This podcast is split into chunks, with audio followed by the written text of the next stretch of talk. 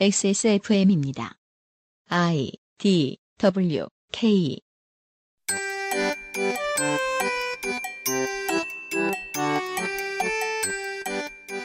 2018년 10월 셋째 주 목요일에 그것은 알기 싫답니다. 오늘은 미나 문구입니다. 김민아 씨는 오늘 무슨 얘기를 할 거예요? 오늘은 원래 제가 여기 나오면 시의성 있는 얘기 위주로 하고 싶은데 지난주부터 망가졌어요. 예, 망가지고 그리고 뭐 TV만 틀면 우리 박용진 의원님이 나오시고 그래가지고 네, 아 이 박용진 의원님의 활약은 좀 제가 지켜보면서 네. 오늘은 책이나 한 권 읽어볼까 하고 왜냐하면 유치원 근처에 안 가봤거든요. 김민아 씨. 아이 또 유치원 근데 유치원 얘기로 뭐 이렇게 분량을 채울 수는 없을 것 같고 네, 그래서 여러모로 제가 고민을 하다가 네. 예, 이렇게 반지성주의라는 얘기가 나올 때마다 우리는 반지성주의 뭐야 내가 무식하다는 거야 이러, 이렇게 얘기하지 않습니까? 그렇죠. 반지성주의가 뭐냐 한번 네. 또 책을 한번 읽어보도록 하겠습니다. 네. 서생 냄새 나기가 지난주에 시사 아카데미하고 버금갑니다. 잠시 후에 한 번만 써본 사람은 없는 빅그린 프리미엄 헤어케어. 지친 당신에게 평산네이처 야왕데이 야왕나이트 1인 가구의 첫 번째 가구 아이스케어 폴더 매트에서 도와주고 있는 그것은 알기 싫다. 잠시 후에 11번째 민하문구로 찾아뵙겠습니다. 뉴스 roundup을 하고 난 다음에요.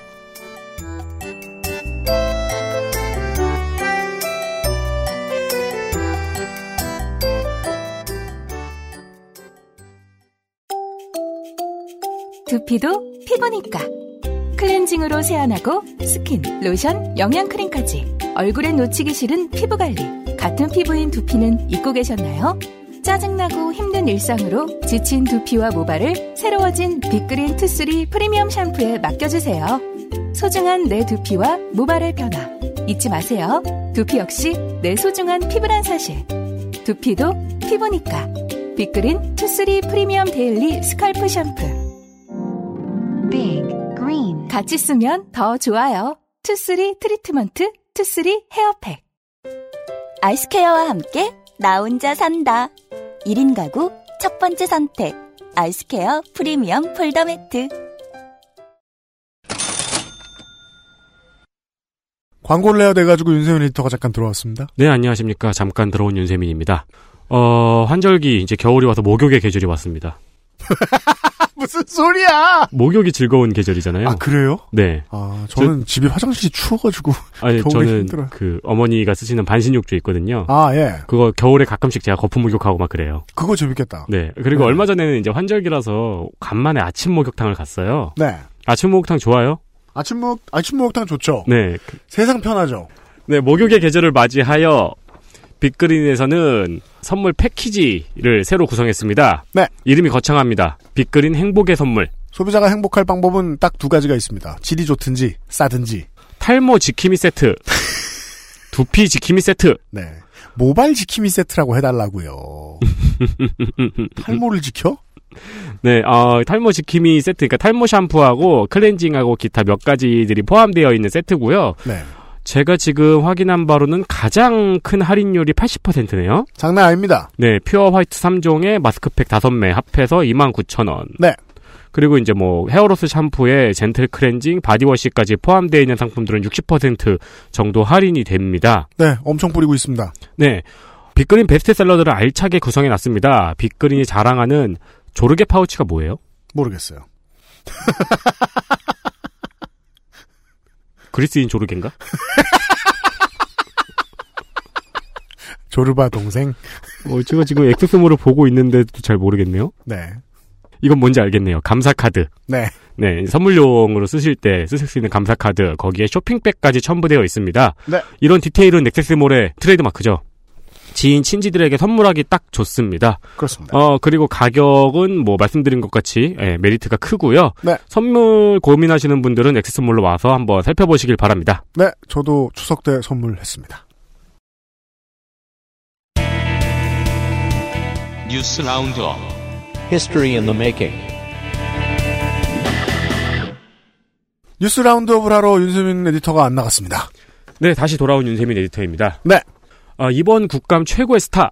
네. 1위는 벵갈 고양이입니다. 그렇습니다. 결국은 김진태 의원과 친하다는 사실이 밝혀져서 충격을 줬습니다. 네. 그리고 2위가 더불어민주당의 박용진 의원실입니다. 그렇습니다. 사립유치원의 비리 실태와 명단을 공개했습니다. 음. 10월 5일에는 국회의원 회관에서 관련한 토론회도 열렸었는데요. 네. 이때 전국의 사립유치원장들이 몰려와서 토론을 무산시키려 깽판을 놓기도 했습니다. 네. 비리 유치원 공개 명단에는 어, 감사 결과에 불복해서 처분이 완료되지 않았거나 소송이 진행 중인 건은 포함되지 않은 명단입니다. 따라서 조금입니다. 네. 어, 명단을 공개하자 명단에 있는 충남의 한 유치원은 이를 두고 좌파 국회의원과 좌파 시민단체가 이름을 알리려고 사립 유치원을 비리 집단으로 노이즈 마케팅한 것이라는 내용의 편지를 학부모들에게 돌렸습니다. 자폭이죠. 와서 저를 때려주세요. 저는 어머님, 아버님을 좌파라고 생각한답니다. 아, 이 해당 유치원은 급식비, 재료비 등의 잔액을 불용액으로 처리하고 네. 계약 직원에 대한 이 그 유치원 직원은 성범죄 경력 및 아동학대 관련 범죄 전력을 조회해야 되거든요. 네. 이걸 안 하고 채용했고 음. 사대 보험 가입 대상자를 미가입하는 등의 몇 가지 비리가 헐. 적발되었습니다. 네. 그래서 경보 처분을 받았죠. 네. 어, 이 유치원의 주장은 정기 검사를 먼저 자진해서 받았고 지적 사항에 대해서 시정했다. 음. 내가 아이들 교육에 집중하느라 전문 지식이 부족해서 챙기지 못했다는 해명입니다. 일단 가장 중요하고 가치 있는 얘기는 어, 얼마 전에 그 MBC 뉴스에서 마무리 멘트에서 그런 멘트 그런 이야기 해 주시던데 앵커분들이 그 어, 이런 얘기 들었다고 화가 난다고 유치원 지금 접으면 안 된다. 욕 먹을 때 먹는데 예, 애들 어디 가냐? 예, 그 문 닫으라고 그 관청에서 하지 않는 강제로 하지 않는 이상 지금 문 닫지 마라. 요게 제일 중요하긴 하고요. 다만 이제 저희들은 통사로만 얘기하려고 하니까요. 그 이제까지 박용진 의원실이 이거를 빵하고 터트리기 전까지 국회의원들이 왜 이것을 못 터트렸는가에 대한 배경은 많이 이야기가 나왔습니다. 표가 몇 표인데 이거를 그냥 저 까고 앉았습니까? 네. 예. 원장님들이 뭐 나쁜 소리 몇 마디 이렇게 도- 국내 돌아다니면서 하면 표 다 떨어진다. 라는 공포가 있기 때문에 아무도 못했던 거고, 박영진 의원실이 되게, 에, 어마어마하게 두꺼운 문을, 두터운 문을 열어 제친 것은 맞습니다. 네.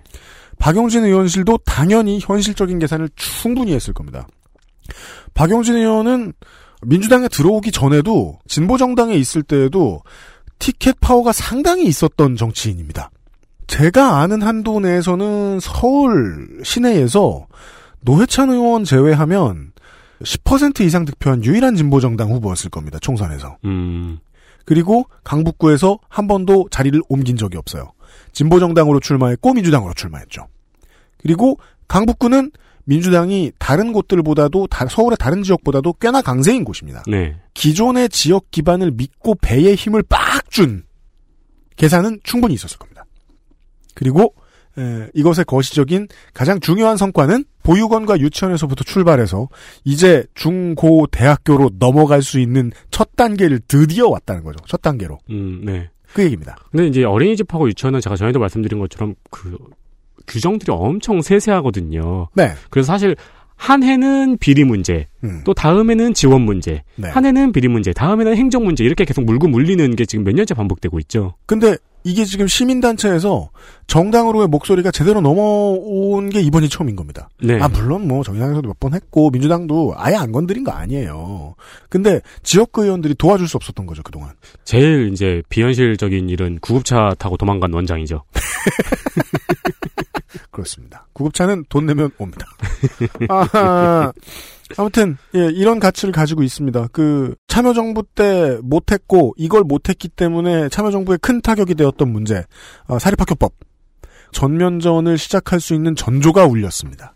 네, 그게 중요하고요.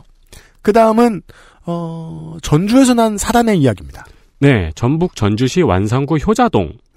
네. 이곳에는 전주의 마지막 노른자위 땅이라고 불리는 대한방직 부지가 있습니다. 네. 어, 택시 기사님들 대한방직 얘기하면 다 아는 곳입니다. 네, 엄청 넓어요. 올해 자강건설이 이 부지를 매입하고 여기에 143층짜리 랜드마크를 짓겠다고 발표했습니다. 네. 그러나 이 부지는 공업지역이기 때문에 자광이 계획대로 이루어지려면 공업지역이 상업지역으로 바뀌고 음. 전주시의 도시개발 계획이 변경되어야 합니다. 그렇습니다.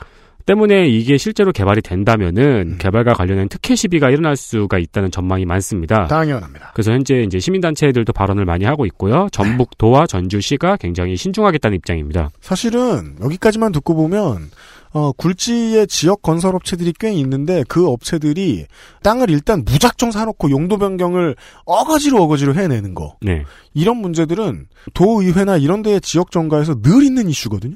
네, 그걸로 대한민국이 발전했죠. 근데 이건 지금 한 수를 더 뛰어넘는 뉴스입니다.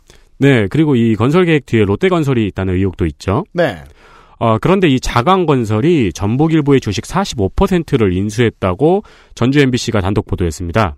이로써 자강건설은 전북 도내 최대 일간지의 최대 주주가 됐습니다. 그렇습니다. 이런 와 이런 획기적인 방식이 있는 줄은 몰랐습니다. 네. 예, 지역 언론만 막으면 중앙 언론까지 안 올라가요. 지역 언론은 사단이. 그죠. 네. 어, 기업이 언론사의 주식을 인수한 뒤에는 물론 보도는 물론 경영에도 개입할 의사가 전혀 없다고 입장 발표가 있죠. 그렇다면 이 주식이 오를 줄 알고 샀다는 거 거짓말이다. 그것은 네. 아 근데 뭐 이제 개입할 의사가 없다니까 그 말을 믿겠습니다. 네. 어, 그 말을 믿기로 하고 바로 전북일보에 들어가서 자광을 검색해 봤습니다.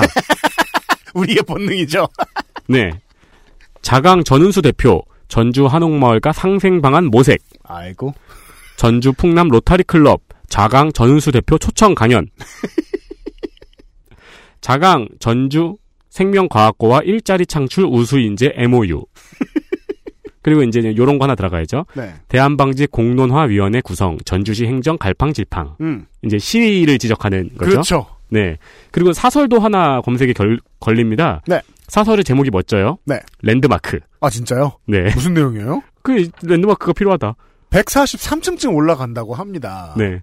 그리고 그 자광건설은 이 검색하면 검색할수록 롯데의 수혜주라는 게 좀 많이 분명해 보입니다. 네. 전부가 아니어도 상당히 많은 도시에서 롯데가 짓는 그 건물들이 시행사가 자광건설인 경우가 꽤 많이 있습니다. 지금 그 전북의 시민단체가 샅샅이 파고 있습니다. 롯데와의 깊은 관계는 저는 아직 모르고요. 다만 이게 너무 신기했기 때문입니다. 이 지역 정가 뉴스들을 보다가 이런 얘기는 처음 들었습니다. 근데 이게 법으로 돼요? 돼요. 회사고 주식을 발행하는데 누가 못 사요. 살 수 있는데 이 지역의 건설 이슈가 가장 핫한 회사가 지역의 일간지를 사버리는 건 전 처음 봤습니다. 네. 이런 방법이 나왔다 라는 건 어떤 그린라이트가 주어졌다는 거죠. 몇몇 다른 회사들한테 저렇게 하면 되는구나. 아 그리고 매입 비용이 이 그 주식 매입 비용이 공사 비용에 비하면은 세 발에 피더라고요. 그게 제일 중요합니다. 네.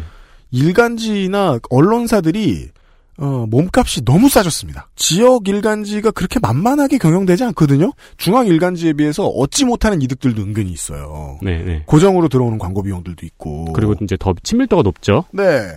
근데 근데도 이렇게 쉽게 사버렸거든요. 메이저 일간지들한테도 이 해일이 몰려오는 날이 언젠가 좀 있을 거라고 생각합니다. 이 아이템을 어, 몇몇 대기업들이 고려하지 않, 않고 있나? 예, 중견기업들이 그 생각이 살짝 들어서 소개를 해드립니다. 앞으로 비슷한 일이 나올 수 있다. 그리고 끝으로는 어, 우리한테는 별로 뉴스가 안 될 것 같은 뉴스입니다. 10월 8일 김부선 배우와 공정 작가의 통화 녹취가 유출됐죠. 어우, 그 알실이 이런 얘기를 하다니 내가 너네들 이런 얘기 안 하니까 들어줬는데 이젠 끄겠다. 구독 삭제. 이재명 지사의 신체 부위에 있는 큰 점이 언급됐습니다. 그래서 이제 이 점의 유무가 이재명 김부선 스캔들의 스모킹건이 될 거라는 언론의 보도들이 있었죠. 네. 이재명 지사는 이에 대해서 검증을 하- 받겠다고 밝혔고 16일 오후 4시 아주대병원에서 피부과와 성형외과 전문의가 한 명씩 검증에 참가하고 경기도청 출입기자 3명이 참관인으로 동행해서 이를 검증했습니다. 이재명 지사가 신체 검증을 받겠다고 하자 김부선 씨 측에서는 점은 수술로 지울 수 있다는 의혹을 내놓았는데요. 음. 그래서 이제 의료진은 점 제거를 위한 레이저 흔적이나 수술 봉합 절제 흔적도 없다고 밝혔습니다. 음흠. 김부선 씨 측은 이러한 셀프 검증은 증거 능력이 없다고 밝혔으며 강용석 변호사는 갑자기 점은 중요한 게 아니라고 했습니다. 한편 해경군 김 씨의 트위터 계정주로 지목당했던 전 운전기사 김모 씨가 있죠. 음. 이분이 말이 계속 오락가락했어요. 네. 자기 것이라고 했다가 뭐 맞을 수도 있고 아닐 수도 있다고 했다가 최종적으로 지금 가장 최신의 뉴스는 아니라고 부인했습니다. 그렇습니다. 아, 무릇 이 팟캐스트로 먹고 살고자 하면 이재명 도지사 얘기는 안 하는 게 상책입니다. 혹은 이 얘기만 하거나. 도정 얘기하면 안 되고. 네. 아, 네. 마서 마서님 한번 매신 다음에 그 사람은 AV 전문가지 어덜트 전문가는 아니었고. 이제 빅터에 대해서 이런저런 어 세상에 그 단어 오랜만에 듣네요. 윤세민한테 그런 단어를 들을 줄이야. 그 이재명 도지사를 정치인으로서 신뢰하고 지지하시는 분들은 그분들대로 이유가 당연히 있습니다. 오늘은 주로 그 주제를 가지고 이제 김민아 아저씨가 이야기를 풀 텐데, 아, 물론 이재명 도지사와 관련된 얘기는 아니고 1960년대 미국과 관련된 얘기입니다. 여튼 간에. 이재명 도지사가 어, 꺼림칙하다. 다른 여당의 이제 대권 주자들에 비해서 이렇게 생각하시는 분들은 이재명 지사 특유의 포퓰리즘이 못마땅하신 분들이 많지요. 저희들이 한 4년, 뭐 5년쯤 전에 이제 성남 FC와 관련된 소, 저, 소동이 일었을 때 한번 제가 그런 말씀을 드린 적이 있어요. 이재명이라는 정치 machine은 가장 쉽게 그, 혐오가 갈 수 있는 쪽으로 혐오를 내모는 능력이 매우 탁월하고 아주 좋게 얘기하면 그건 agenda setting 능력이 있다는 건데 agenda setting 능력을 active skill로 가지고 있는 민주당의 대권 주자는 없습니다. 네. 이재명 그, 도지사를 제외하면 없습니다. 사실 그거는 근데 또 너무 없으면 안 되는 능력이잖아요. 맞습니다. 어, 그렇기 때문에 이제 여권 지지자들 가운데서 이재명 도지사의 지지자들이 많이 있는 거고 반대로 같은 이유로 이재명 도지사를 지지하지 않는 분들이 있는 거고. 네. 그거는 이제 자유한국당을 얼마나 싫어하느냐, 수구보수를 얼마나 싫어하느냐하고는 좀 다른 선상에 있는 문제의 이야기이고, 저는 오늘 이재명 도지사에 대해서 얘기하고 싶은 게 아니라, 오랜만에 팟캐스트 역할을 하려고요. 다른 팟캐스트 많이 듣는 분들도 우리 방송을 들으시니까, 네. 숨 쉴 때마다 이재명 얘기하는 방송들이 있죠. 이재명 도지사 얘기하고, 네. 그리고 에, 딴지일보의 김어준 대표, 김어준 총수를 이야기하는 엮어서 이야기하는 그런 방송들이 많이 있죠. 네. 예. 그 문제를 그냥 접할 때마다 피곤하셔 피곤하다고 생각하시니까 이렇게 생각하시면 좀 덜 피곤할 수도 있습니다. 제가 제안을 드리죠. 어 이제 이재명 도지사는 이제 앞으로 도지사를 지낼 거고 그리고 대선 주자 노릇을 할 거고 상수입니다. 예. 뭐 다른 뭐 그 범죄 사실이 정말 큰 범죄 사실이 걸려가지고 또 뭐 낙마하고 그렇지 뭐 알 수 없죠. 모든 정치인들이 그렇듯이. 네. 그건 제 관심사 바깥이고요. 다만 이제 방송을 시사 방송을 정말 많이 들으시는 분들이 괴로워하시는 거예요. 왜 이런 문제를 가지고 편이 갈라지느냐? 음, 음. 저거는 이상한 건데 왜 막 그 어떤 사람들이 두둔해 주느냐? 이런 얘기를 많이 하시는데 김어준 총수는 이렇게 보시면 좋은 유닛이에요. 딱 두 가지 정도의 목표를 가지고 있어요. 수구 보수 타도와 삼성 타도. 음, 네. 그 두 가지 역할을 수행하고 죽을 것 정도로 에, 자기 코드를 잡고 있는 사람이에요. 따라서 온오프 스위치는 그 문제에서만 켜져요. 음. 수구 보수가 몰락하는데 도움이 될 것인가? 삼성이 자멸하는데 도움이 될 것인가? 그래서 그 기준에 맞지 않으면 왜곡을 좀 하기도 하고 그 기준에 맞으면 정말이지 큰 화력을 발휘하기도 합니다. 그게 이제까지 김어준 총수가 정확히 맞췄고 실제로 사회에 엄청난 영향을 끼쳤던 문제 분명히 틀렸고 쌩깠던 문제들을 설명해 줄 수 있는 유일한 일관성이에요. 근데 그건 김어준 총수 정도 되는 사람, 즉 여론을 좌지우지할 수 있는 여론의 마스터마인드 자리에 갈 수 있는 몇 안 되는 사람들에게나 필요한 덕목이거든요. 네. 그리고 그 자리에 올라가 있는 사람들은 내가 한두 가지 정도 기능만 수행하고 내 인생 접는 걸로 하겠다라고 생각하는 게 제일 좋을 수도 있습니다. 네. 교황이 돼서는 안 되거든요. 언론인은. 따라서 자기 코드에 맞는 일만 하고 사는 겁니다. 그렇게 보셔야 마음이 편하실 겁니다. 어디 작전을 먹어가지고 딴소리를 하지 저 사람이 이런 식으로 생각하시면 그 사람의 속을 절대로 알 수 없습니다. 음. 딱두 가지 코드만 보십시오. 수구 세력 타도 재벌 멸망. 아, 그 둘이 아니면 침 안 바릅니다. 그 사람은. 음. 그분의 방송이 워낙에 그 영향력이 있으니까 심지어 그걸 듣는 언론인들조차도 이제 헷갈려 할 때가 많더라고요. 네. 예. 어, 오늘 이제 팟빵 댓글창에 욕을 지대로 나오고, 네. 저는 한, 한 달에 한 번 봐요. 그래도 여러분 안녕하세요. 네. 욕이 많군. 이제 이러고. 이제 본다니까 엄청 적는다. 그런가? 욕을. 아, 반가워요. 대신에 지난번에 김남훈 씨 나오셨을 때는 우리 김남훈 해설위원 나오셨을 때는 욕을 많이 하셨는데 무슨 얘기를 하셨는지 모르겠어요. 전문 용어가 너무 많이 나가지고 맞아요. 저는 그 단어들 뭔지 몰라요. 와, 되게 이쪽 세계가 넓고 깊구나. 그 해연계에 처음 갔을 때 기분이었다니까요. 뭐 다 자음어 같은 것만 써놨어. 그러니 화가 나는지 제가 화가 나는지만 알고 뭐에 화나셨는지 어떻게 알아요? 그리고 정확히 누구를 욕하는지 잘 모르겠어요. 우린지. 여튼간에 아, 이런 그 좋게 쓰일 수도 있고 나쁘게 쓰일 수도 있는 포퓰리즘의 문제를 좀 더 통사적으로 바라볼 수 있는 이야기를 해보고자 하는 게 오늘의 미나 문구입니다. 예, 곧 만나보시죠. 윤세민 에디터 토요일에 만나요. 네, 안녕히 계십시오. XSFM입니다. 건강기능식품 광고입니다. 여왕 테이트! 에? 뭐요? 여왕 나이트! 효소 반응 공정 ECS 공법 에? 그게 무슨 야왕 데이트 야왕 나이트 평산 네이처?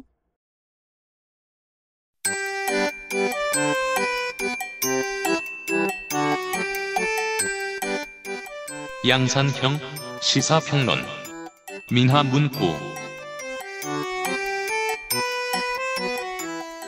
뉴스 roundup 지나갔고요. 어, 윤세민 에디터는 쉬러 들어갔고요. 다음 주에 그 중노동이 예고돼 있거든요. 비상시국 대책회의가 저하고 오늘은 단독으로 예, 김민하 씨하고 저랑 둘이서 하도록 하겠습니다. 원고를 이제 전날 저녁에 아, 김민하 씨가 보내주시면서 음, 뭐 이런 이런 문제가 요즘 시끄럽다. 네. 난 잘 모르지만 알아보겠다. 예, 보통은 이렇게 시작하는데 네. 아, 이번에 부- 원고를 보내주셨더니 아, 송구스럽습니다. 이렇게 시작하는 거예요. 죄송합니다 이렇게 죄송합니다. 네. 할 얘기가 없습니다. 네. 왜요? 근데 이제 할 얘기가 없다기보다도 좀 그런 생각이 들었어요. 요새 계속 지난번에 이제 그 가짜 뉴스랑 포퓰리즘도 하고 네.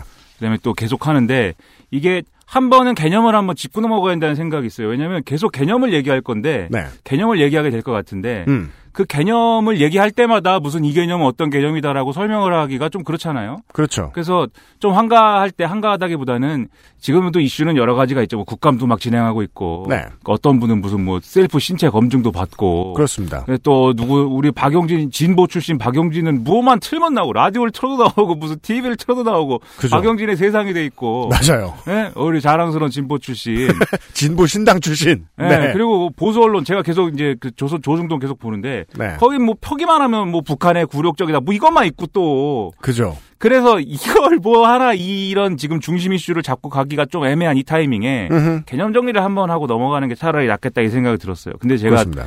다만 이제 그 송구하다 이런 것은 음. 이런 얘기하면 또 이거 약간 길어질 것 같고 또 그다음에 네. 또 여러모로 이제 또 아, 뜬구름 잡는 얘기식도 될 것 같고 그렇죠. 그래 듣는 사람 입장에서는 하품 나오고 이제 눈물 나오고 슬퍼서 눈물 나오는 게 아니죠. 하품하면 눈물이 나옵니다. 제가 지난 주말에 그, 여, 저 뭐냐, 이태원의 거리 축제를 갔어요. 세계 문화 축제. 아, 그, 예, 재밌죠. 예, 갔더니 처음에 이제 무대 쪽에 그 비보이 공연이 끝난 다음에 어 성장현 용산구청장이 나와서 인사를 하고 있더라고요.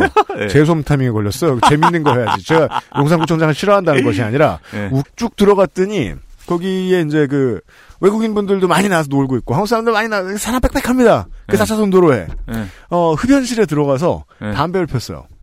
담배를 흡연실에서 필 때마다 기분이 안 좋아요. 난 왜 그 냄새배기 이런 데서 있을까? 근데 어떤 그, 어, 아랍계 같은 중년의 신사 한 분이 들어오시더니, 네. 한참 뭘 뒤적뒤적해요? 음. 총을 꺼내나? 왜 저러지? 네. 봤더니, 네. 파이프를, 어. 곰방대를 꺼내셔서. 곤방대요? 예. 뭐 우리가 모르죠. 우리 말로는 곰방대죠. 뭐 아무튼 아, 파이프. 그, 들의 곤방대. 예, 파이프를 예. 꺼내셔서, 이, 네. 이거 저 담배를 이렇게 잘 누르고, 적당히 눌러야 된다면서요. 그리고 이제 불을 이렇게 붙이고 천천히 피시는 거예요. 예. 그거 많이 담으면 막 한두 시간도 핀다며요. 음, 저는 담배 안 피니까 잘 모르죠. 아, 그래요? 그렇대요. 그 곰방대를 물고 있는 것을 보면서 사람이. 예. 예. 지난주에 미나문구가 생각나는 거예요. 음. 예. 제가, 이것이 선비질. 아, 선비. 예, 이 시대의 선비. 네. 이 선비라고 하는 사람들이 역시 그 지성이 있는 사람들 아니겠습니까? 네. 지성이 있다고 스스로 생각하는 사람들이죠. 예, 이 선비들을 어쨌든 뭐 지성이 지성 지식을 막 쌓아가지고 네. 그 지식을 갖다가 어떻게 해보자라고들 얘기하면서 이제 선비가 된 건데 네. 세상 살다 보면 또 선비도 필요하고 그런 거죠. 뭐 우리가 또 네. 네. 아, 이게 산업공상이 위계라 소중한 게 아니라요. 다 있는 게 나쁘지 않으니까. 다 있는 게 좋으니까. 예, 이- 이런 네. 얘기를 하는 겁니다. 예. 네. 오늘은 이, 이 사측의 이야기를 들어보겠습니다. 아 사측 선비. 네. 미국의 반지성주의라는 유명한 책이 있어요. 이게 그냥 말이 아니고 책입니다. 예, 책이 책 제목이 미국의 반지성주의. 저는 이제 그 한참 빨갱이 시절에 이런 네. 책이 있다는 얘기만 듣고 예, 그냥 뭐저 영어 표제만 보다가 예, 최근에 번역이 됐어요. 예. 2017년 4월 달에 이제 이 책이 이제 뭐 이렇게 나왔는데 음. 원래는 이걸 이걸 쓴 사람이 이제 리처드 호프스테터라는 할아버지입니다. 그렇죠. 예, 이분이 1970년인가 돌아가셨어요. 네. 그래서 이 책을 쓴 거는 60, 64년인가 그렇습니다. 맞나? 예. 퓰리처상을 64년에 받았고 네. 그한 1, 2년 전에 나온 것으로 알고 있어요. 예. 네. 그래서 요게 엄청 두껍습니다. 네. 그 지금 국내에 나온 그 책을 보면 은 670쪽이고 네. 이 가격이 3만 원이 넘어요, 책이. 그렇습니다. 엄청 두꺼워요, 이게. 네. 그 이런 책을 이제 우리가 봐야 되는데 지금 음, 근데 음. 여러분이 또 여러분들 이- 예를 들면 반지성주의 가지고 누가 반지성주의를 얘기를 요새 이제 많이 뭐 꺼내는데 네. 그 얘기 할 때 반지성주의 얘기 할 때마다 그 책 좀 읽고 오세요 뭐 이럴 수는 없는 거 아닙니까? 670쪽을 누가 다 읽습니까? 예. 예. 그래서 제가 여기서 이제 엑기스만 나름대로 이제 정리를 해준다 이거죠. 네. 그 이 아저씨가 이거 왜 썼느냐? 음. 왜 썼느냐? 도대체 이런 책을 갑자기 미국 미국의 반지성주의를 왜 논했느냐? 그러자면은 그 책이 나오기 전 미국 상태가 어땠는지를 알아야 돼요. 그렇죠. 이전에 이제 메카시즘이 난리가 난 거예요. 메카시즘. 예, 메카시즘이 뭐냐면 메카시제라는 사람이 나와가지고 할리우드에 우리 그 영화 만들고 이런 사람들이 다 이 빨갱이다라고 해갖고 빨갱이 잡아내느냐고 온 정부기구나 이런 데다가 가가지고 다 조사를 하고 이런 것들이 메카시즘 아닙니까? 그렇죠. 종북몰이를 한 거 아닙니까? 네. 그 이거를 한바탕 겪고 이제 한 60, 60년대가 되기 시작하면은 요 이제 폭풍이 한번 지나가는데 음. 이 폭풍을 겪고 나니까 사람들이 음. 아 그때 메카시즘 할 때 너무 우리 사회가 아, 반지성주의적이었던 것 같아 이 얘기를 막 하기 시작하더라는 거예요. 음. 그래서- 메카시가 나타나가지고 예. 저 사람이 빨갱이다. 예. 그럼 저 사람 잡으러 갔다가 예. 저 사람이 빨갱이다. 그럼 저 사람 잡으러 갔다가 예. 우리가 이런 짓을 했다니. 예. 예. 그 자기들끼리 반성하면서 아, 이 반지성주의였어. 라고 해서, 그러면 호프세터라는 사람은 역사학자거든요. 음. 역사학자니까, 아, 그래? 그러면은, 우리가 왜 반지성주의가 됐는지, 그 반지성주의는 언제부터 있었는지, 음. 역사적으로 내가 한번 따져볼게. 이렇게 해서 쓴 책이 이 670쪽짜리, 3만 몇천 원짜리 이 거대한 책이었습니다. 대단합니다. 예. 62년도에 처음 나왔을 때는 뭐 몇 센트나 했을지 모르겠는데 예, 어 2018년에 한국에서 3만 원을 팔고 있어요. 예, 대단합니다. 예. 네. 그래서 반지성주의를 이 책에서 일단 정의를 합니다. 음. 이것이 중요하죠. 사람들이 또 우리나라 사람들 반지성주의 얘기할 때 그 내용이 뭔지 사실 애매하다고 생각할 때가 있으니까 음, 음. 이분이 정의를 한 건 이렇습니다. 반지성주의라는 것은 지식을 무용하다고 여기고 음. 지식인을 지식을 내세워서 사익을 취하는 음모가 음모가들의 집단으로 여기고 음. 그리고 이에 대한 반론 형성으로 합리적이지 못한 감정적 열광에 이끌리는 태도이다. 음. 예. 그리고 이게 중요한데 동시에 반지성주의는 서로 대립하는 세력에게서 공히 나타나는 특징이다. 어떤 반지성적 집단이 있기 때문에 하는 게 아니라 야, 알고 보면 싸움질을 하는 양쪽 다 그렇다. 그렇죠. 다들 그렇다. 그냥 이렇게 반지성주의 이렇게 슥슥 보다가 이렇게 반지성주의에 대한 칼럼들을 막 봤어요. 예. 내노라 하는 막 소설가, 문장가 이런 사람들이 막 나와서 반지성주의라는 단어를 쓰고 있어요. 예. 단 하나의 공통점이 있어요. 네. 상대방을 향해서 그렇다고. 그렇죠. 어이구 참. 예. 그러니까 그래서 따라서 반지성주의라는 말은 새끼라는 말과 되게 비슷해요. 예, 지금 그런 식으로 쓰이고 있는데 이 호프스테터 할베는 그렇게 쓰지 않았어요, 일단. 네. 어, 뭐라고 했냐면 정당한 대의와 연결되어 있는 특징이 있다. 정당한 대의와 연결돼 있다. 예를 들면은 여기서 얘기하는 거는 평등주의나 민주주의 이런 걸 얘기하는 건데 음. 즉 이 반지성주의라는 게 어떤 혀- 이 증상 아닙니까? 음. 이 증상이 나타나게 된 이유는 민주주의나 평등주의를 관철시키려다 보니까 나타난 측면이 있다. 음. 이렇게 보고 있어요. 제가 지난번에 포퓰리즘 얘기할 때 한 얘기 있잖아요. 음. 그런 얘기랑 비슷한 얘기를 좀 한 거예요. 네. 그래서 그게 미국 역사에서 드러나고 있다라고 이제 음. 이분이 이제 생각을 합니다. 예. 그래서 이 문제를 다루기 위해서는 그렇다면 이 지식은 무엇이며 또 지성은 무엇이며 또 지식인이란 무엇이고 이런 거를 또 개념 정리를 하고 넘어가야 된다고 또 생각을 했어요. 이 할아버지가. 반지성주의를 정의 내리자면 네. 반지성주의의 주역과 그들의 머릿속에 들어있는 것들을 정리해야죠. 그렇죠. 그래서 호프세터가 이제 이렇게 정의를 했습니다. 지적 능력과 지성은 다른 것이다. 이 지적 능력이라는 것은 말 그대로 어떤 두뇌의 우수함이다. 수학 능력? 그렇죠. 예를 들면 이 기술자로서의 어떤 그런 지식이라고 할 때 예를 들면 핸드폰을 잘 만든다든지 음. 예를 들면 제가 뭐 예를 들면 핸드폰 리뷰 같은 거 보면은요 거의 이건 무슨 뭐 고, 고 공대 논문 수준의 무슨 리뷰를 쓰는 사람들이 있어요. 아, 그 훌륭한 리뷰어들 많죠. 예, 네, 저 진짜 존경합니다. 애플이 왜 A A11 어 무슨 Bionic이라는 이름을 그 CPU인지 거기다가 붙였는지 음. 사실 우리는 그냥 아이 뭐 또뭐 엄청 뭐 대단한 거를 그렇게 포장하나 Bionic이 CPU가 Bionic이야 이렇게 생각하지만 네. 그 이유가 다 있다는 거예요. 그 그렇죠. machine learning을 위해서 neuro machine기 설계를 하고 뭐 그걸 막 논문으로 설명을 하고 있잖아요. 근데 이런 게 이제 지식이죠. 이게 지식을 알아야 그걸 설명을 할 거 아닙니까? 네. 이런 게 이제 지식입니다. 음. 근데 지성이라는 것은 호프세터가 생각할 때 어, 두뇌의 어떤 비판적이고 창조적이고 사색적인 측면이다. 즉 뭐 이런 거죠. 그렇게 바이오닉 무슨 센서 아니 저 바이오닉 무슨 저 설계가 있는 그 CPU를 사용해서 우리가 스마트폰을 계속해서 고성능의 스마트폰을 사게 되고 그것을 이용하게 되면 음. 우리의 삶이 좋아지는 것일까? 이렇게 의문을 가지는 폭스콘의 노동자들은 어떻게 되는 것이며 그렇죠. 캘리포니아와 미국 간의 정치 균형은 어떻게 되는 것이며 그렇죠. 경제 네. 불안정 때문에 트럼프가 집권을 하게 되는 거 아니야? 캘리포니아만 돈을 많이 벌고 러스트벨트는 썩어 나가는데 그렇죠. 이것이 아이폰의 결론인가? 그렇죠. 즉 예. 지식 바깥에서 결정해야 되는 어떤 문제들. 예. 예. 그런 것들을 상상할 수 있는 그런 것들이 이제 지성이라고 봤어요. 그래서 이 심장과 머리의 연계기를 뜻하는 모양입니다. 그런가 봅니다. 네. 그래서 지식인이라는 사람들은 두뇌를 지성의 추구를 위해 사용하는 사람을 말한다. 음. 즉 지식 기술자와는 다르다 이렇게 얘기를 했어요. 제가 이 스마트폰 리뷰하시는 분들을 지식 기술자라고 하는 게 아니라 예. 그분들도 지성인이에요? 지성을 위해서 리- 스마트폰 리뷰를 하고 있습니다. 그럼요. 예, 네. 유저들의 안위도 생각하고. 가격 이 가격을 주고 사, 는게 맞느냐? 그렇죠. 예. 참 스마트폰 예, 너무 비싸요. 이거 왜다다 비싸냐 이렇게 화웨이도 비싸면 어떡하냐 이제 아무튼 아, 진짜 화웨이도 비싸졌어요? 지금 새로 만드는 스마트폰은 무조건 다 100만 원 넘는 걸로 지금. 예. 그래 되게 무섭잖아요. 예. 내가 그래서 어 비싸져 가지고 예. 그럼 1년만 더 써야지라고 말하는 건 내가 폭탄 돌리기죠. 예, 그렇죠. 내년에 얼마가 될 줄 알고. 예. 이제 LG 폰도 100만 원이 넘어요, 이제. 저는 지식도 지성도 없어요 이 상태에서. 돈도 없고 근데 지식도 없고. 훌륭한 리뷰어들은 훌륭한 리뷰어들은 지성을 발휘합니다. 예. 유저 보는 유저들을 고려하고 예. 예, 시장의 균형을 고려하고 이 지식인이라는 사람들은 되게 좀 반체제적인 그런 성향을 기본적으로 가질 수밖에 없어요. 왜냐하면 뭔가 비판적으로 이 체제에 뭔 문제를 사고를 하게 되니까 지성의 역할이 그런 거니까. 그럼요. 그러다 보니 무슨 일이 일어나 미국에서 무슨 일이 일어났느냐? 아직 공산주의의 그 본질이 막 이렇게 드러나지 않았던 시대, 음. 30년대, 40년대 이럴 때, 음. 그때 이제 2차 대전 하고, 2차 대전을 막 시작하고, 그때 스탈린이 뭐 독일을, 독일을 이렇게 공격해 주는 걸 도와주기도 하고 뭐 그러지 않았습니까? 그렇죠. 물론 그때 폴란드를 이제 독일하고 반띵할 때, 음. 그 반띵할 때 이 지식인들이 좀 충격을 받았다고도 하는데, 음. 우리가 생각하는 소련은 이렇게까지 하는 데가 아닌데 이거 반띵해 버렸다 큰일 났다. 아무튼 간에 음. 그때 지식인들이 소련에 에, 온정적이었어요. 이 그렇죠. 미국의 지식인들이. 네. 그래서 메카시즘이 막 일어날 때 이 지식인들이 공산주의자이다. 지식인이란 다 빨갱이들이다. 지식 이꼴 공산주의다. 음. 라는 공격을 공격의 어떤 빌미를 제공하는 어떤 음. 그런 사건이 돼버렸는데 아 그것 때문에 어쨌든 미국의 지식인들이 이런 메카시즘의 어떤 흐름을 제대로 어떤 제어하지 못하고 어, 개입하지 못했다. 호프세터는 이렇게 반성적으로 보는 겁니다. 그렇죠. 상당수의 지식인들이 아 말이야 바른 말이지 러시아 소련 없었으면은 지금 네, 전쟁이 어떻게 됐느냐라고 그렇죠.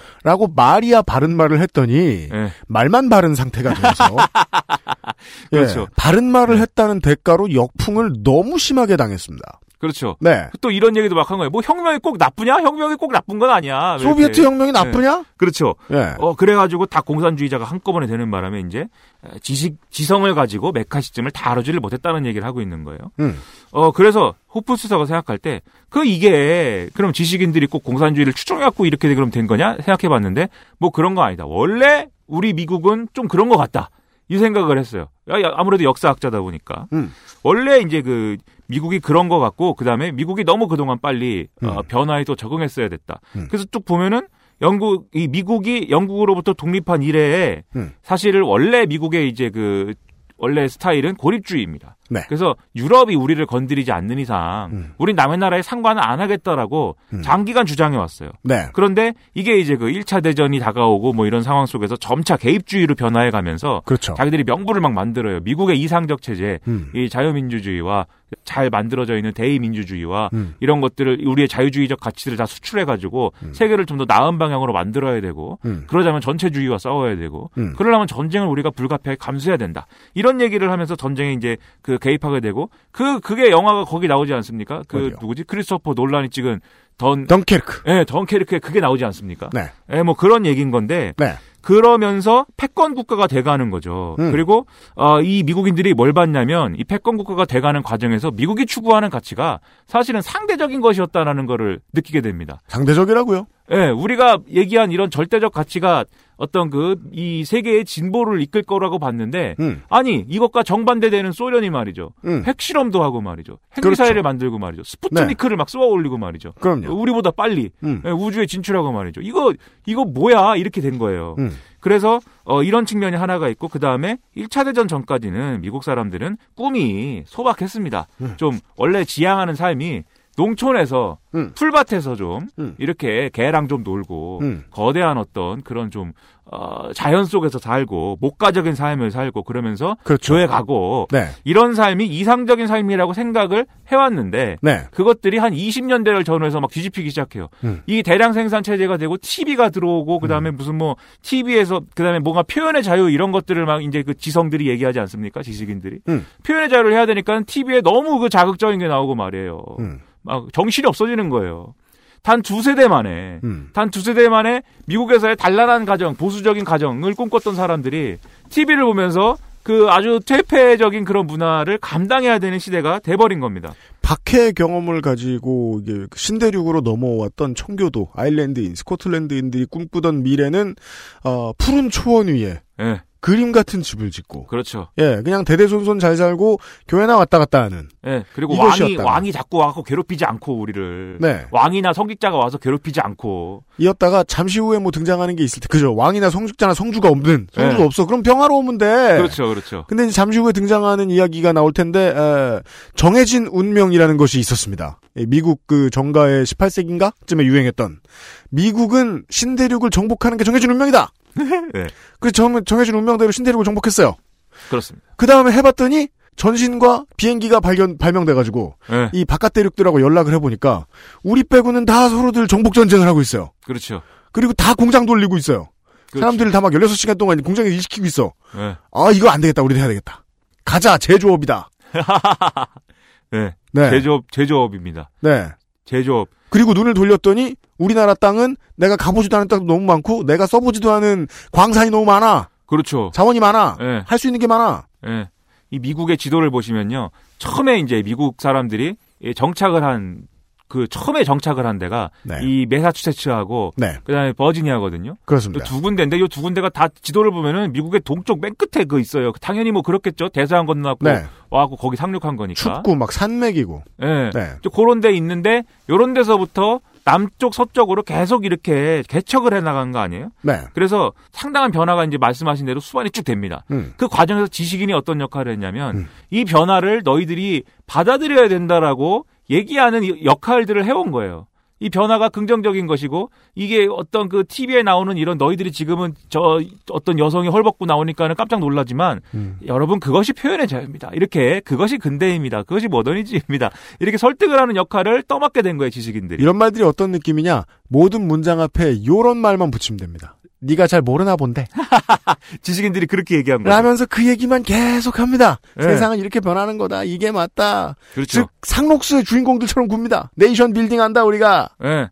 그래서 사람들이 어떻게 생각하게 됐냐면 지성은 차가운 것이기 때문에 음. 따뜻한 감정하고는 대립되는 것이다. 이렇게 생각하게 되고 그다음에 또 지성은 영리함, 교활함, 악독함 이렇게 간단히 바뀔 수 있다는 점에서 인격과는 다른 것이다. 음. 인격이라는 거는 어떤 어 우리 어떤 그 뭐라 합니까 따뜻한 마음 이런 거 아닙니까? 음. 그런 것과는 다른 것이다. 그리고 또 이게 이론에 지나치게 천착을 한다는 점에서 실용성과 다른 것이다. 지식은 음. 실용성과는 다르다. 그리고 그렇죠. 평등주의를 무시한다는 점에서 왜냐하면 지식이라는 건 격차가 있는 거 아닙니까? 음. 아는 사람과 모르는 사람이라는 네가 잘 모르나 본데. 그렇죠. 평등주의를 무시한다는 점에서 민주주의와 대립되는 것이다. 이제 미국인들이 생각하는 지성이라는 것은 이런 모델로 이제 각인이 됐다는 거죠. 그렇죠. 네. 네가 목화만 따가지고 잘 모르나 본데 너한테는 그래서 투표권이 없는 게 좋아. 그렇죠. 물론 이제 지식인들은 이제 20년대 일 지나면서 투표권이 있어야 된다고 주장하긴 아, 그렇죠. 했습니다. 네. 그래서 요런 이제 흐름들이 일어나기 시작하고 이런 같은 게 호프스테터가 볼 때는 종교에서부터 사실은 시작이 됐어요. 아 종교입니다, 종교. 말을 하라고 권력을 심정적으로 이양받잖아요 사람이. 네. 그 스피커가 됩니다. 네. 그가 그 무슨 뭐 저저 선생님이 됐든 기자가 됐든 네. 뭐 래퍼가 됐든 아, 래퍼. 예. 제사장의 권력을 누려요. 제사장. 예. 네. 예, 제사장. 네. 예, 제사장, 김 사장, 박 사장이 있고. 예. 광고를 들을 때가 안 됐는데 아, 그래요? 그렇구나. 광고를 듣고 싶어졌습니다. 예. 종교적인 게 있어요. 이 종교 뭐냐면 이 초창기 미국에 온 게 이제 청교도들 아닙니까? 그렇죠. 영국에서 이제 종교적 박해를 받던 사람들이고 음. 예, 프로테스탄트들이고 음. 뭐 퓨리턴이라고 퓨리턴이라고 하는 아 그건 그건 구분하면 이제 복잡하니까 네. 이 청교도 목사들이 와가지고 이제 정착을 한 것인데 이 사람들이 초기에 정착하면서 식민지를 건설할 때 주도한 이 역할을 주도했기 때문에 음. 결국 이 초창기 미국의 13개 식민지에서는 음. 청교도 목사들이 음. 에, 그 정치 권력을 장악하고 있고 그 그렇죠. 다음에 그런 기득권의 일- 이익을 이제 갖고 있는 거예요. 음. 그리고 이- 그러면서 이 사람들이 어떤 어 가치를 얘기하고 이상을 얘기합니다. 왜냐하면 그 이상을 실현하기 위해서 미국이 온 거잖아요. 종교적으로 자유롭고 음. 그다음에 뭔가 그 원래 프로테스탄트들이 갖고 있는 이상 열심히 일하면 그에 의해서 신으로부터 보상을 받게 되는 음. 그 체제가 올바른 체제다라는 음. 그런 걸 실현하기 위해서 온 것이기 때문에 그런 얘기를 이제 막 합니다. 그리고 이 사람들이 말씀드린 대로 아 초창기에 동북부에 모여 있었어요. 그 음. 당연히 그 식민지가. 근데 이게 식민지가 아까 말씀드린 매사추세츠 인근에 음. 식민지랑 버지니아 인근에 식민지가 있다고 말씀드렸는데 네. 이 버지니아는 영국 여왕이 시켜 갖고 간 탐험가들이 만든 식민지고 그렇죠. 이 매사추세츠 즉 이 매사추세츠를 중심으로 해서 생겨난 이 몇 개 지역 몇 개 주를 다 묶어갖고 이제 뉴잉글랜드라고 하는데 맞습니다. 잉글랜드에서 이사 와가지고 거기가 뉴잉글랜드가 된 거죠. 맞아요. 그 뉴잉글랜드 사람들은 이 박해를 피해서 온 청교도들이 대다수였어요. 음. 그래서 이 지역에 이제 요 이 지역을 중심으로 해가지고 종교적 기득권이 형성이 됩니다. 근데 이 식민지에서 계속 이제 경제적으로 발전을 하고 여러 가지 활동이 활발하게 일어나면서 음. 어 종교의 힘이 점점 약해져요. 사람들이 먹고 살기 바쁘니까 음. 다 이게 먹고 살기 바쁘면은 다 교회 안 가고 이렇게 뺀지되기 시작합니다. 음. 그렇게 되면서 종교적인 어떤 삶의 가치들이 어 이게 어떤 삶의 활동의 중심에서 멀어지다 보니까 음. 이, 사, 이 원래 종교에 충실하고 싶었던 사람들이 위기감을 느끼기 시작해요. 네. 근데 위기감을 느낀 사람들은 당연히 청교도 목사들도 위기감을 느꼈지만 음. 이 그냥 평신도들 중에서도 음. 이런 위기감에 움직인 사람들이 있어요. 공동체가 훼손되다니. 그렇죠. 이게 우리 사람의 삶에 이런 게 아닌데 뭐술 음. 먹고 어디 가서 들어듣고 이런 거 아닌데 우리가 사- 하나님을 믿고 이렇게 영적으로 거듭나야 되는데 네. 이렇게 생각하면서 대각성 운동이라는 게 일어납니다. 네. 다시 종교로 돌아가자. 우리 매주 어떤- 회개하자. 예. 우리 어떤 나라냐? 음. 어? 우리가 저기 배 타고 메이플라워인지 뭐 그거 타고 와가지고 종교의 자유를 찾아갖고 왔는데 네. 지금 우리가 그걸 잊어버려서야 되겠느냐? 그래갖고 음. 와 일어나가지고 대각성 운동이 일어나는데 이 대각성 운동의 핵심 뭐냐면 네. 이게 가톨릭도 그렇고 어 그다음에 우리 영국의 국교회도 그렇고 음. 다 이제 그 어떤 성직자가 되기 위해서는 일정 정도의 공부가 필요합니다. 음. 지식을 쌓아야 됩니다. 음. 그리고 이 지식을 쌓는 정도에 따라서 성경 공부가 됐든지 뭐가 됐든지 이 지식을 쌓는 정도에 따라서 그 종교 내에서의 어떤 역할이 커지고 권력이 커집니다. 네. 다 이런 모델 아닙니까? 그렇죠. 근데 이 대각성 운동에서는 그게 아니에요. 이 대각성 운동에서는 하나님하고 직접 만날 수 있다. 음. 그 지식을 쌓는 것은 그런 이제 성서를 통해서 지식을 쌓는 것은 사실은 허, 일종의 허세다. 예. 우리가 기도를 하고 회개를 하고 하나님이 이렇게 우리에게 영적으로 바로 이렇게 다이렉트로 연결이 되면은 음. 네가 그런 거 따로 이게 저 공부를 하지 않아도 네가 신의 어, 목소리를 듣고 또 신의 목소리를 전할 수 있게 된다. 네. 이런 얘기를 하기 시작해요. 그래서 원래 이런 설교나 예배 주관이나 음. 이런 거는 청교도 목사가 하거나 가톨릭 신부님이 해야 되는 거 아닙니까? 네. 예, 그 공부 많이 하신 분들이 음. 그리고 학식을 바탕으로 해야 되는 건데 예, 아무나 해도 된다. 예.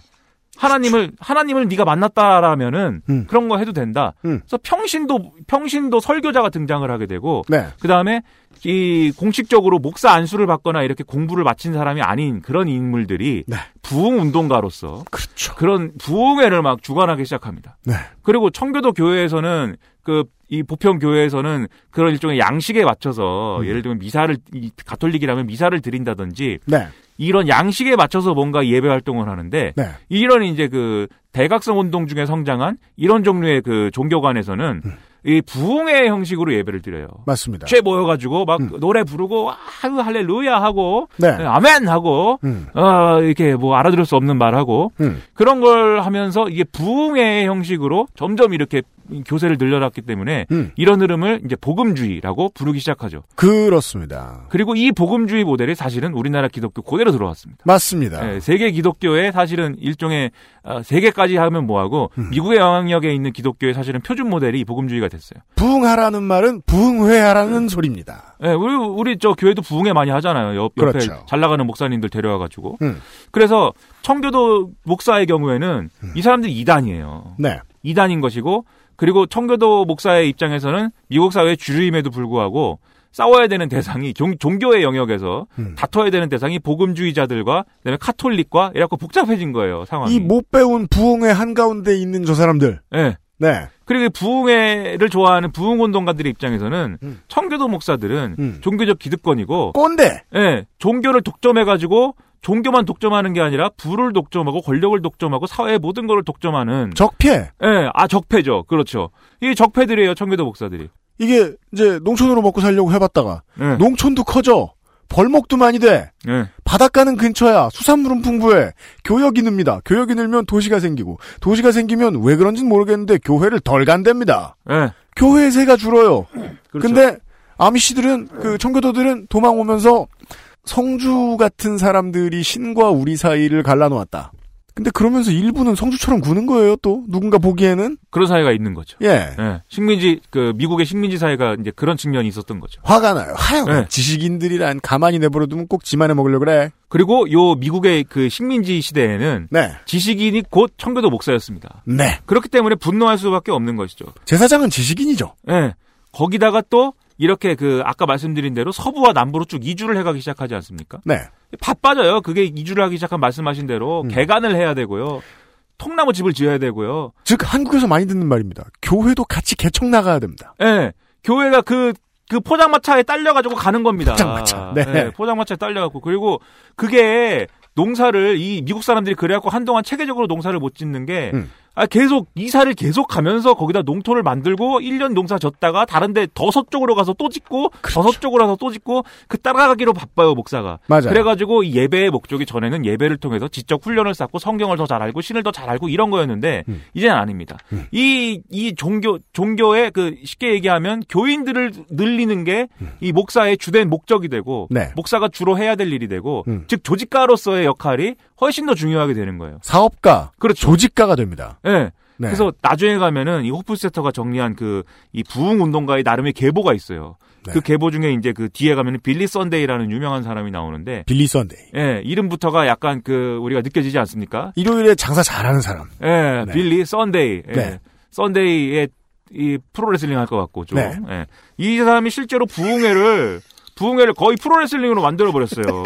이 사람은 심지어 출신이 야구 선수 출신. 물론 지금 여기서 여기서 얘기하는 야구 선수는 뭐 메이저리그 이런 거 아니고 옛날에 그 네, 네, 옛날에 저 초보적인 수준에서 하는 음. 그 야구 선수 출신이고 서커스 거인이라고 이 그 몸이 이제 큰 사람을 이제 문지기로 고용을 하고 이 성스러운 그 시간에 예배를 드리는 시간에 고개를 선보이고 뭐 이런 걸 통해서 사람들을 많이 모으는 겁니다.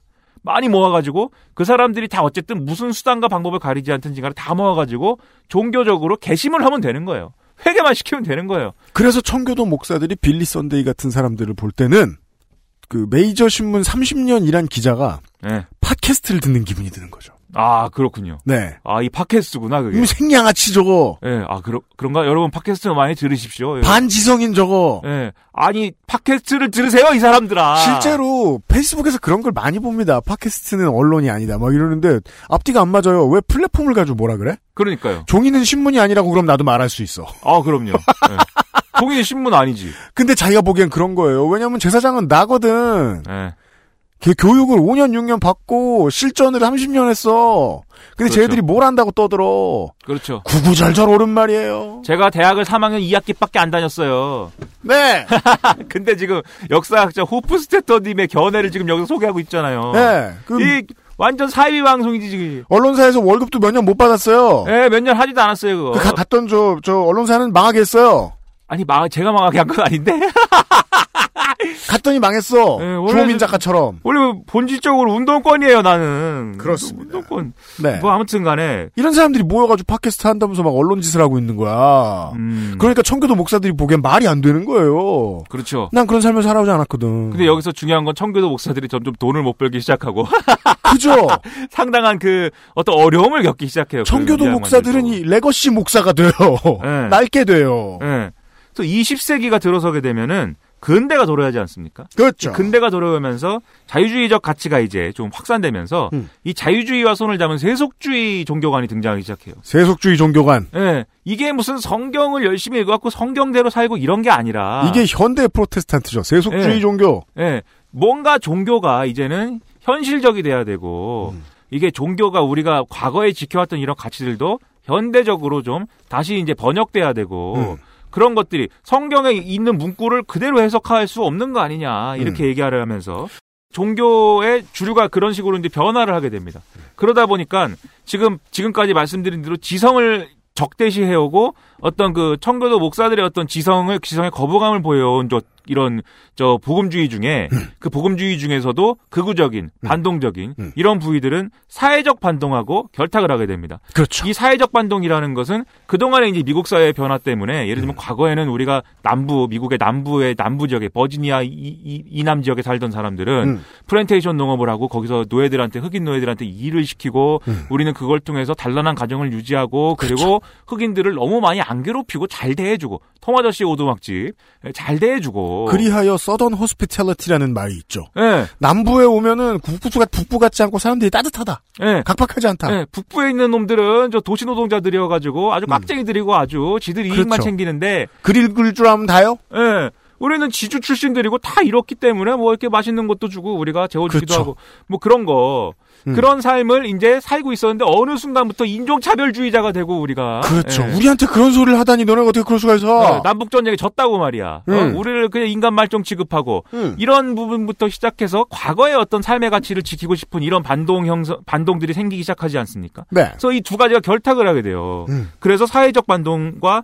이런 종교적 반동에 결탁을 해서 근본주의와 우익이 이제 결합이 되는데 그렇죠. 에, 이렇게 동맹을 형성을 했지만 사실은 예, 20, 20세기 들어서는 미국의 정치가 이- 뒤에서 좀 얘기하는데 혁신주의 시대가 오기 때문에 이들이 그렇게까지 이 세력을 크게 떨치지 못해요. 물론 이런 사람들이 쿠클럭스 클랜을 만들고 막 회원수가 엄청나게 많이 늘어나고 이런 현상이 있었지만 KKK입니다. 예, 사회의 주류가 되지는 못하는 상황이 이어졌습니다. 음. 하지만 뒤로 가면 이제 혁신주의 시대가 가고 음. 뉴딜에 대한 반감이 커지면서 네. 여기에 자본가 자본가들이 끼어들기 시작하면서 그렇죠. 리고 사회에 밀려났던 어 뭡니까 그 조용한 majority가 음. 침묵하는 다수가 형성되기 시작하면서 음. 에, 나중에 이제 이 레이건 시대까지 가면은 주류가 되는 현상이 일어나죠. 네. 그래서 이게 사실은 종교의 측면에서 호프스테터가 볼때 음. 반지성주의가 아, 나타난 이런 과정이었던 겁니다. 음. 네. 네. 이 종교가 이랬고요. 음. 그다음에 호프스테터가 또 볼 때 정치의 측면이 있습니다. 네. 정치의 측면에서 근본적으로 반지성주의가 이제 반지성주의적 풍토가 자리 잡게 된 원인이 있는데 음. 그 중에 이제 핵심은 처음의 시작은 젠틀맨이었어요. 젠틀맨. 젠틀맨. 예, 젠틀맨 노래도 있지 않습니까? 젠틀맨이다 아닌가? 예. 사이노래 얘기하는 것 같기도 한데요. 여기서 젠틀맨은 어떤 계급을 상징합니다. 그렇죠. 이 영국에서 젠틀맨이라고 하면 이 사람들이 귀족은 아닌데 음. 예, 자장농. 자장농은 요맨이라고 그랬대요. 네. 요맨보다는 상인. 그렇죠. 그런 이제 약간 애매한 그런 신분이다. 중인, 예, 약간 그런 그런 느낌이죠. 상인, 중인. 역관. 예. 예. 예. 그래서 에, 19세기 중반이 되면은 약간 계급 관계나 이런 것들이 이제 흐려지기 때문에 음. 뭔가 일정 정도의 재산이 있고 음. 그 재산이 있기 때문에 교양과 지성을 갖춘 남성 일반. 예, 이즉 제- 사장님. 그렇죠. 이 젠틀맨이라고 부르기 시작해요. 그렇죠. 그리고 이게 그래서 그 호칭 인플레가 요즘 너무 심하다라고 말하는 말이 꼰대라는 걸 좀 알아도. 그러니까 저 저도 최근에 느끼는 것 같아요. 네, 옛날 이야기를 볼 때마다 세상 어느 때 모든 시대엔 다 호칭 인플레가 있어요. 예, 계속 왜 이 사람까지 날이야? 이런 얘기하고 대, 화 나누고 그러잖아요, 막. 네. 옛날 소설 보면은. 네. 네. 젠틀맨도 마찬가지입니다. 그렇습니다. 그래서 미국 그 초, 초기에 미국을 건국할 때 헌법을 제정했던 예, 미국의 건국의 아버지들 있지 않습니까? 네. 뭐 조지 워싱턴이라든지 음. 어, 잭 니콜슨 아 잭 니콜슨 아니죠. 잭 니콜슨은 아니고 그분은 저, 예, LA 네. 레이커스 경기 보시면 아직 보실 수 있고요. 토마스 제퍼슨 네. 그다음에- 잭 니콜슨은 왜 나와? 예. 예. 그다음에 어, 벤자민 프랭클린 그렇죠. 뭐 존 행콕 네. 이런 뭐 존 아담 뭐 머시기 아담스 네. 뭐뭐쭉 있는데 음. 제가 잘 모르니까 또 네. 무슨 그런 사람들이 이제 바로 이 계급에 해당하는 사람들입니다. 음. 지식을 갖추고 있기 때문에 그렇죠. 미국 헌법을 만들 때 논쟁 이런 걸 보면은 음. 뭐 난리도 아니에요. 이런 이런 그 복잡한 얘기가 음. 지금 미국의 중간 선거를 한다고 난리인데 상원을 3분의 1만 뽑지 않습니까? 그렇죠. 다 이때 그런 원칙을 다 생각해 가지고 거의 다. 예, 음. 상원이 한 방에 바뀌면 이게 상원은 중요한데 어, 나라의 큰 어떤 그런 방향을 정해야 되는 곳인데 음. 그럴 경우에는 이 나라가 나라가 갈 방향이 한 번에 뒤집어지기 때문에 법들을 다 갈아엎는 수가 생기니까 예, 좀씩만 3분의 1씩만. 바꾸자. 예, 이런 원리와 원칙을 다 설계를 하고 그러려면 얼마나 많은 지적인 그런 어떤 그런 배경이 필요하겠어요. 따라서 그 당시의 건국의 아버지들은 지식의 화신이라는 표현이 맞는 게이 그렇죠. 사람들은 그 문과이기도 하지만 공대이기도 했고 그렇죠. 예. 예. 그, 그, 공- 공돌이기도 하고, 저, 뭐, 화학도 배웠고, 공학도 배웠고, 그런 사람 되게 많아요. 예. 아까 그 중에 누구 나왔죠? 벤자민 프랭클린은 그렇죠. 피뢰침을 만들었죠. 그렇죠. 예. 이게 법도 그 만들고. 루카스 아츠가 만든 어드벤처 게임인 텐타클 아, 왜, 게임 얘기 한번 하고 넘어가야지 또. 텐타클 최후의 날, 예. 매니악 맨션 2, 예. 1993년쯤 됐, 나왔어요. 예, 4년. 그 정도 네. 3년 4년 뭐 이렇게. 네, 원보다 더 재밌었어요. 예. 이 텐타클 최후의 날에 보면은 그 전기가 필요 과거에 전기를 마련해야 되는데 과거에 전기가 없잖아요. 네. 그래서 누굴 찾아가냐면 벤자민 프랭클린을 찾아갑니다. 그렇죠. 벤자민 프랭클린이 연을 날리고 있습니다. 그렇죠. 그 연에다가 몰래 이 축전지의 원리를 사용해서 그 전지 그때 원시적인 전지를 이렇게 연결해 줘 가지고 네. 프랭클린 벤자민 프랭클린이 연에다가 번개를 받아 가지고 그 전기를 축전지에 축전을 할 수 있도록 도와줘요 주인공이. 맞습니다. 주인공 세 명 중에 한 명이. 네. 예, 그 얘기를 예, 했는데 지금. 그 게임은 뭐 어차피 구하시기 어려울 테니까 플레이해 보실 수 없을 거예요, 아마. 아 근데 아 구할 수 있습니다. 아, 그럼 예, 저, 요즘에 예, 그- 스포하면 안 되겠네. 결론, 알, 알았어요. 네. 예, 아니 뭐 스포해도 되죠. 그거 뭐. 주인공 셋이 붙어 있는 이유. 를 알아내시는 분들께 네. 뭐 소정의 상품으로 드리겠습니다. 그 고전 무슨 고전 게임 사이트 같은 데 가면 있더라고요. 아, 그거. 그, 아, 그렇겠다. 예. 예. 예, 머시기의 고전 게임 뭐 이런 알겠습니다. 거에 가면. 매니악 맨션 2를 검색하세요. 예. 그 머시기의 고전 게임 사이트 만드시는 분들 내가 볼 때 대단한 스- 분들이에요. 네. 그 다 옛날 도스 게임이라서 오늘날 돌리기가 돌릴 수가 없는 게임들인데 그걸 돌릴 수 있는 저 조건과 프로그램들을 다 따로 만들어 가지고 네. 그 원클릭으로 할 수 있게 다 만들고 야 대단들 하십니다 진짜. 실천하는 지식인들, 지성인들이죠. 예. 네. 그분들의 실제 직업은 치킨집일지 그것을 알아봐야 돼요. 원래 개발자셨을 테니까 예, 치킨집을 하시는지 알아 알아봐야 되는데 아무튼 간에 그래, 그래. 네. 이 사람들이 이제 젠틀맨인데 음. 그런데 이 사람들이 재밌는 게 말씀하신 대로 현자이자 과학자이자 지식인이면서 음. 동시에 이 사람들이 민주주의를 실현하려다 보니까 너무나 쉽게 반지성적 공격, 정치적 공격에 에, 쉽게 그냥 취약하게 노출됩니다. 예, 그걸 선택해 버리기도 하고 또 음. 거기에 노출돼 버리기도 하는 기이한 현상이 일어납니다. 그렇죠.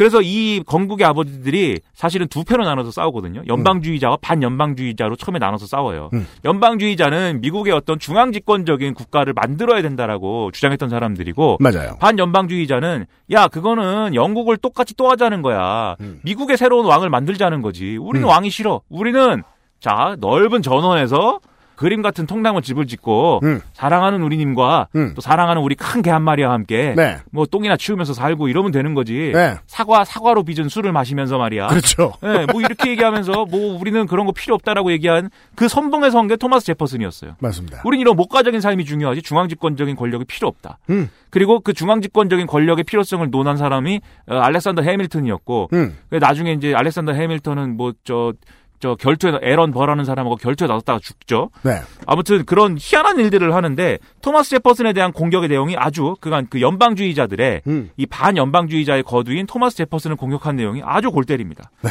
어, 이, 이 연방주의자가 만든 익명의 소책자, 즉, 지금으로 따지면 일종의 삐라죠. 그렇죠. 삐라, 찌라시. 익명의 소책자. 예, 유튜브죠. 예. 요, 요걸 보면 가짜뉴스입니다. 이게 가짜뉴스예요. 이렇게 써있어요. 제퍼슨이라는 사람은. 네. 연방주의 TV 이런 채널에서 나온. 그렇죠. 예, 해밀턴 TV. 그렇구나. 예. 이태원에 있을 것 같네. 여튼. 예. 요 아주 제퍼슨은 철학자시다. 네. 지식인이시다. 음. 그리고 그걸 아주 교조주의적으로 맹신하신다. 음. 그래서 이런 교조주의적으로 맹신하는 이런 지식인들은 그 지식의 어떤 지식의 어떤 그 뭐랄까 지식에만 어떤 천착을 하고 순 헛똑똑이다. 예, 나라를 다스리는 이런 실제적인 지식, 실용적 지식에는 관심이 없다. 제퍼슨에게 권력을 맡기면 네. 미국이 다시 위대해질 수 없다. 그렇죠. 네. 예. 그래서 이 제퍼슨은 지도자로서 알맞지 않고 음. 그리고 아, 이 우리가 지도자로서 필요한 어떤 덕목이라는 것은 음. 이런 뭐 지성 뭐 철학자로서의 지성이 아니라 음. 인격이다. 그리고 이 자연에서 지식을 얻는 직관이다. 예, 이런 거를 막 얘기하기 시작해요. 직관. 예. 그리고 조지 워싱턴은 이 조지 워싱턴은 그 당시에 독립 전쟁에서 큰 공을 세워서 음. 이 사람들이 조지 워싱턴을 헐뜯을 수가 없었어요. 음. 그래서 조지 워싱턴은 가만 내뒀으면은 종신 대통령도 할 수 있었는데 맞습니다. 이 사람도 어쨌든 지식인이었기 때문에 대통령은 두 번까지만 하지 이러고 스스로 물러난 대단한 사람이에요. 이 사람이. 그렇습니다. 예, 그래서 조지 워싱턴의 경우에는 공격을 못하는 못, 못하니까 음. 조지 워싱턴은 철학자가 아니고 이 사람은 음. 군인이다. 음. 그래서 이 놀라운 직관과 실제적 지식을 가지고 이 영국군을 패퇴시킨 사람이기 때문에 음. 제퍼슨과는 다르다. 그렇죠. 이렇게 얘기를 하면서 선을 긋습니다. 예, 왜? 그러니까 조지 워싱턴을 띄워주려고 그런 게 아니죠. 예, 제퍼슨을 까려고. 그렇죠. 심지어 토마스 제퍼슨한테 뭐라고 그랬냐면 너는 종, 종 프랑스, 프랑스주의자다. 그렇죠. 종북주의자가 아니고 종, 실제로 토마스 제퍼슨이 프랑스를 좋아했습니다. 네. 왜 좋아했냐면 1789년도에 프랑스 혁명이 일어나고 음. 자유주의적 가치가 사회적 원리가 되고 음. 그게 너무 좋아 보였거든요. 음. 그거 우리도 배워야 돼라고 얘기하면서 프랑스 프랑스 프랑스 예. 음. 그래가지고 야 저거 종푸다 종푸. 프랑스한테 다 퍼주겠네? 예. 그리고 저 사람이 그러면은 지식을 이용해 갖고 악독하게 우리를 속여 먹고 음. 프랑스처럼 프랑스를 얘기하면서 실제 저 사람이 되려는 건 뭐냐? 나폴레옹이 되려는 것이다. 그렇죠. 예, 저거 뭐 말만 저렇게 하지 나중에 다 권력을 추구해가지고 3대 세습하고 막. 예, 뭐 그렇게 될 것이다. 예, 저거. 막그 라이커스 아일랜드 교도소에 가둬 놨더니 막 3일 만에 도망 나오고 막. 예. 예. 그래서 요런 게 이제 이 당시에 젠틀맨이한 반지성주의입니다. 그렇죠. 네. 여기서부터 이씨 연병 아 예, 죄송합니다. 이 난리가 시작됐다라고 호프스 선생님이 생각을 했어요. 그래서, 이게 예. 그 아다리가 마, 그러니까 왁구가 맞아 들어갑니다 대충. 예, 그렇죠. 반지성주의라는 게 나올 만해서 나오는 것이긴 한데 어 정치 시장의 한복판에 반지성주의가 던져지면 그냥 그건 무기로서 너무 잘 쓰인다. 그렇죠. 예. 예. 거의 정말 순수한 무기다. 특히 지난번에 말씀드렸다시피 민주주의를 하려면은요. 음. 이렇게 됩니다, 이게. 네. 예, 얘기가 그럼요. 이렇게 돼 버려요. 네, 이게 그러니까 뭐라 그럴까요? 그 마체테처럼 예. 쓰기 좋은 무기다. 그렇죠. 참으로 실전 무기다. 예. 예. 제퍼슨의 무슨 얘기를 반박을 하려면 얼마나 어렵습니까? 그렇죠. 민주주의란 무엇이며 우리의 한 방에 보내버려야 돼요. 예, 우리의 대의민주주의 원리는 무엇이며 다 필요 없다 이거죠. 너는 네. 종푸야. 그리고 너는 하녀랑 바람 나왔고 애가 여섯이나 있어. 우리에게 그런 무기가 얼마나 많습니까? 지금 쓰이는 것들이. 심지어 DNA 검사해 보니까는 한여하고 바람 난 건 맞았어요 또. 21세기에 검사 검사를 해보니까 그 얘기 후손을 검사해 그 보니까. 얘기 안 하기로 한 거 아니에요? 아, 미국, 미국 얘기군요. 예, 네. 무슨 얘기. 예. 광고, 아. 광고를 듣고 와서 예. 하던 얘기는 미국 얘기입니다, 여러분. 예, 점 얘기 네. 아닙니다. 네. 다시 돌아와서. 왜냐면 저는 지금 저 플레이오프 2차전을 예매해야 돼서요. 잠시 후에 돌아오겠습니다.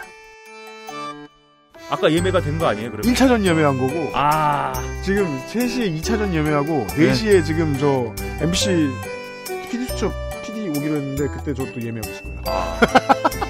오늘은 플레이오프를 준비하는 날이군요. XSFM입니다.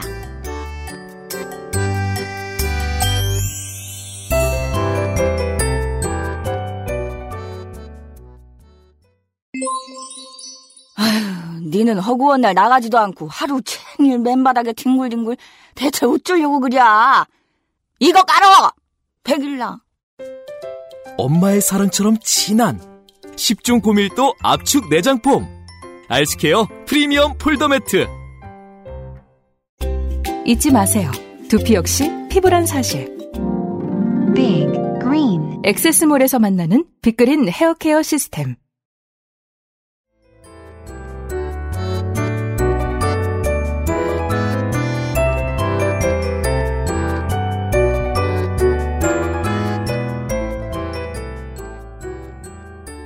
안 그런 나라들이 훨씬 많습니다만은 미국은 이 종교인들이 이 나라의 기반을 닦는데 상당히 많은 역할을 했던 나라였습니다. 예. 그게 이제 우리나라와 저 나라의 헌법의 차이죠. 예. 아, 신과 종교가 등장하지 않습니다. 종교의 자유 정도는 보장해주죠. 우리나라 헌법은.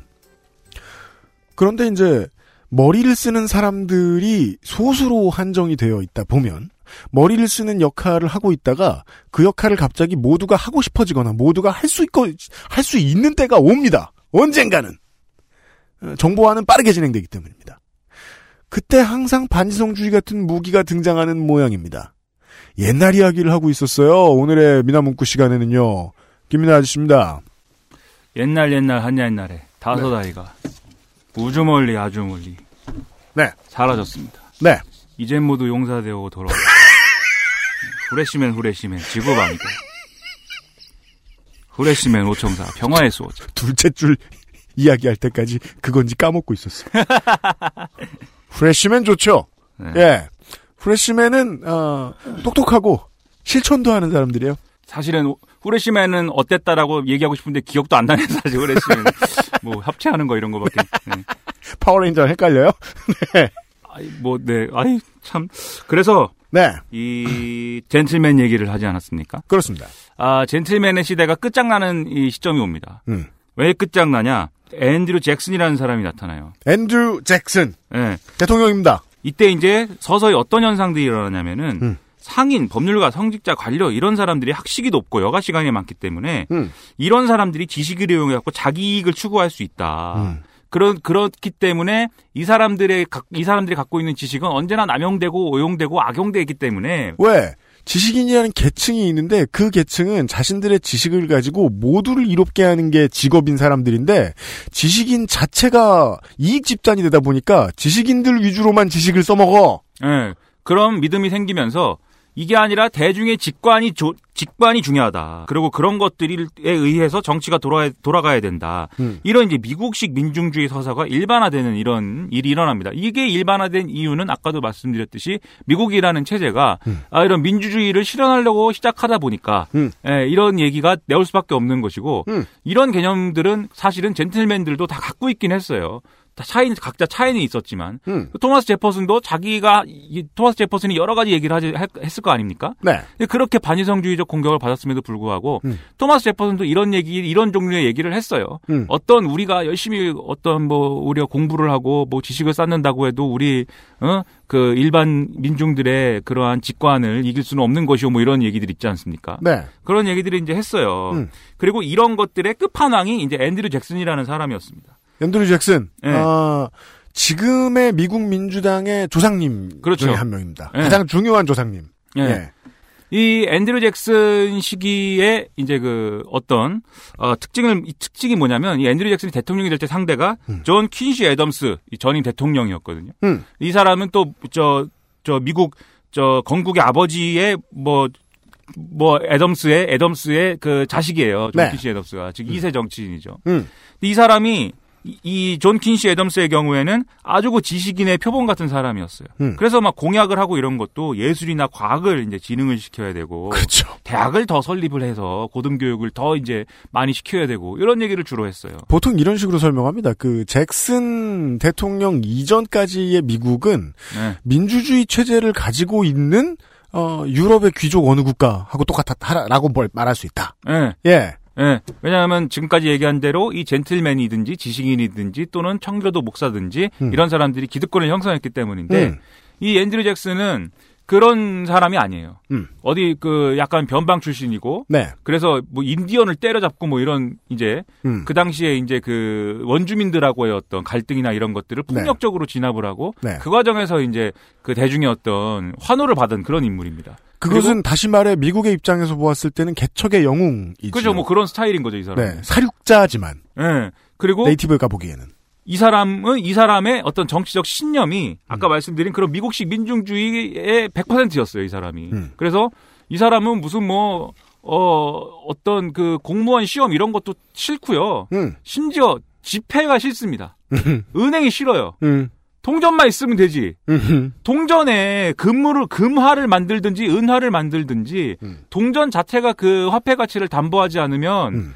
그런 화폐를 믿을 수가 있는 거냐. 음. 지폐는 종이로 만드는 거고 일종의 그 종이 쪼가리에 불과한 것을 음.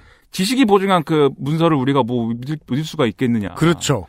이런- 돈은 예. 지폐는 문서죠. 예. 네. 그래서 이런 거는 인정하지 않는다. 이래갖고 문서는 지식인이 만든 거예요. 예.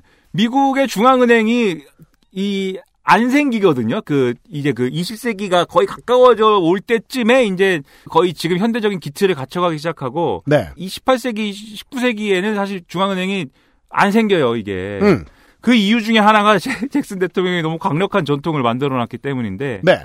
아무튼 그런 사람이었어요. 그리고 음. 잭슨의 지지자들도 이 앤드류 잭슨을 자연인의 자연적 지혜를 아, 그러게. 그 연방준비은행이 국가기관인 줄 아시는 분들이 있는데, 아니죠. 예, 연방 준비 은행 자체는 이제 그 일종의 이제 그 민간 기구이고 네. 연 연방 준, 준비 제도 이사회는 이사회는 이제 정부 기관입니다. 그렇습니다. 그거는 일종의 위원회 개념이기 때문에 네. 그래서 그 둘이 만나 가지고 어, 금리 정책이나 이런 대외 정책을 아, 저 뭐야 저 금융 정책을 결정하는 데가 이제 시- 연방 공개 시장 위원회라고 해서 FOMC라고 네. 그뭐 가끔 하면은 기사 많이 나오죠. 네. 근데 그 체제가 최근에 만들어진 거예요. 비교적 음. 1900년대 뭐 들어와서 음. 아무튼 간에 그래서 이 잭슨의 지지자들이 이제 잭슨을 이제 그런 인물로 다 묘사를 했고 음. 이런 비슷한 얘기 사실은 제가 좋아하는 미국의 인기 드라마 웨스트윙에도 잠깐 나오는데 네. 그 웨스트윙에 보면은 그 리오 맥게리 대통령 비서실장이 그렇죠. 어 오늘은 잭슨 대통령께 대통령의 전통에 의해서 백악관에 누구나 들어오게 해가지고 음. 어, 누구나 자기가 궁금한 것에 대해서 질문하게 해주는 날이다. 음. 어, 과거 잭슨 대통령은 백악관 로비에 커다란 치즈를 놓아놓고 누구나 그것을 먹을 수 있게 해줬다. 음. 어, 그런 정신을 생각하면서 해라. 처음에 그 드라마 볼때 이게 뭔 얘기인지 몰랐거든요. 갑자기 치즈 얘기는 왜 하고 잭슨 대통령이 왜, 왜 나오고 그거 왜 그러지? 난 몰랐는데. 잭슨이라는 대통령이 있었어? 이 나라에? 네. 네. 나중에 그거를 찾아보니까 이런 종류의 민중주의적 세계관을 갖고 있었기 때문에 음. 그런 얘기들이 이제 후일담으로 남아 있는 거죠. 맞습니다. 예. 그리고 그래서 일종의 보통 사람의 민주주의, 음. 보통 사람이 주인되는 민주주의 이것을 강력하게 실천하려고 했던 사람이 앤드류 잭슨이고 정말 웃기는 것은 음. 어, 지금 도널드 트럼프 대통령 있지 않습니까? 음. 도널드 트럼프 대통령이 이 백악관 집무실에 걸어놓은 초상화도 이 잭슨 대통령. 잭슨입니다. 예. 뭔가 통하는 바가 있는 거죠. 자기가 생각하는 정치랑. 이게 그게 어떻게 얘기를 해야 될까요? 이 잭슨이언 데모크라시라고 하죠. 예. 잭슨주의를 예. 그 잭슨주의라는 게 아, 민중한테 힘을 어떻게 실어주었냐 이게 가장 상징적입니다. 그 귀족한테만 있던 투표권을 뺏었죠. 뺏는다기보다는 아, 모든 민중에게로 넓혔죠. 그 모든 민중이란 그 당시를 생각해 보면 그냥 백인 남자이지만 그렇죠. 예. 아무튼 백인 남자 산업공상 모두에게 투표권을 줘버리는 엄청나게 무시무시한 그 당시로 말하면 어마어마한 파격을 실행하고 잭슨의 시대 때만 해도 어 그럼 흑인은 뭐 그럼 여성은 이런 얘기를 암묵적으로 피했다가 예. 나중에는 이 잭슨이 뿌려놓은 씨앗 때문에 그것까지 화라산처럼 불이 붙어버리죠. 그렇죠. 흑인도 주고 여성도 줘라. 그렇죠. 참정권. 예. 예. 잭슨 민주주의로부터 시작된 이야기입니다. 그렇죠. 근데 그걸 트럼프가 받아들여요. 왜? 더 많은 사람들이 옳다고 믿는 게 민주주의야 이것들아라는 말이 지금 트럼프가 가장 크게 내뱉고 있는 말이기 때문에. 그리고 트럼프의 어떤 그 세계관도 사실 아까 말씀드린 반지성주의의 거의 그대로 축소판이죠. 축소판이 아니라 확대판이죠. 반지성주의의 주인공이죠. 네, 확장판이죠, 확장판. 네. 그 아무튼 뭐 그래서 어떤 이제 세계관이 형성되냐면 음. 귀족 정치가 네. 예, 메마른 지성 이렇게 짝 짝을 이루는 어떤 음. 조건이 되고 민주 정치는 타고난 직관이나 행동력과 이렇게 짝을 이루는 그런 개념들이 형성이 됩니다. 그렇죠. 그리고 말씀하신 대로 이후에 이 잭슨 대통령 이후에 미국 정치는 이 잭슨 민주주의하고 대중영합주의 음, 예, 이게 이제 미국 정치의 주류가 되, 는 상황이 오는 거죠. 맞습니다. 그래서 미국 정치는 쭉 이 기조입니다. 음. 그게 이제 자기들의 어떤 민주주의에 대한 자랑스러움이기도 하죠. 맞습니다. 그리고 이렇게 되니까 문제가 어떤 이제 슬픈 일이 생기냐면 네. 젠틀맨의 후예들이 그래도 있어요.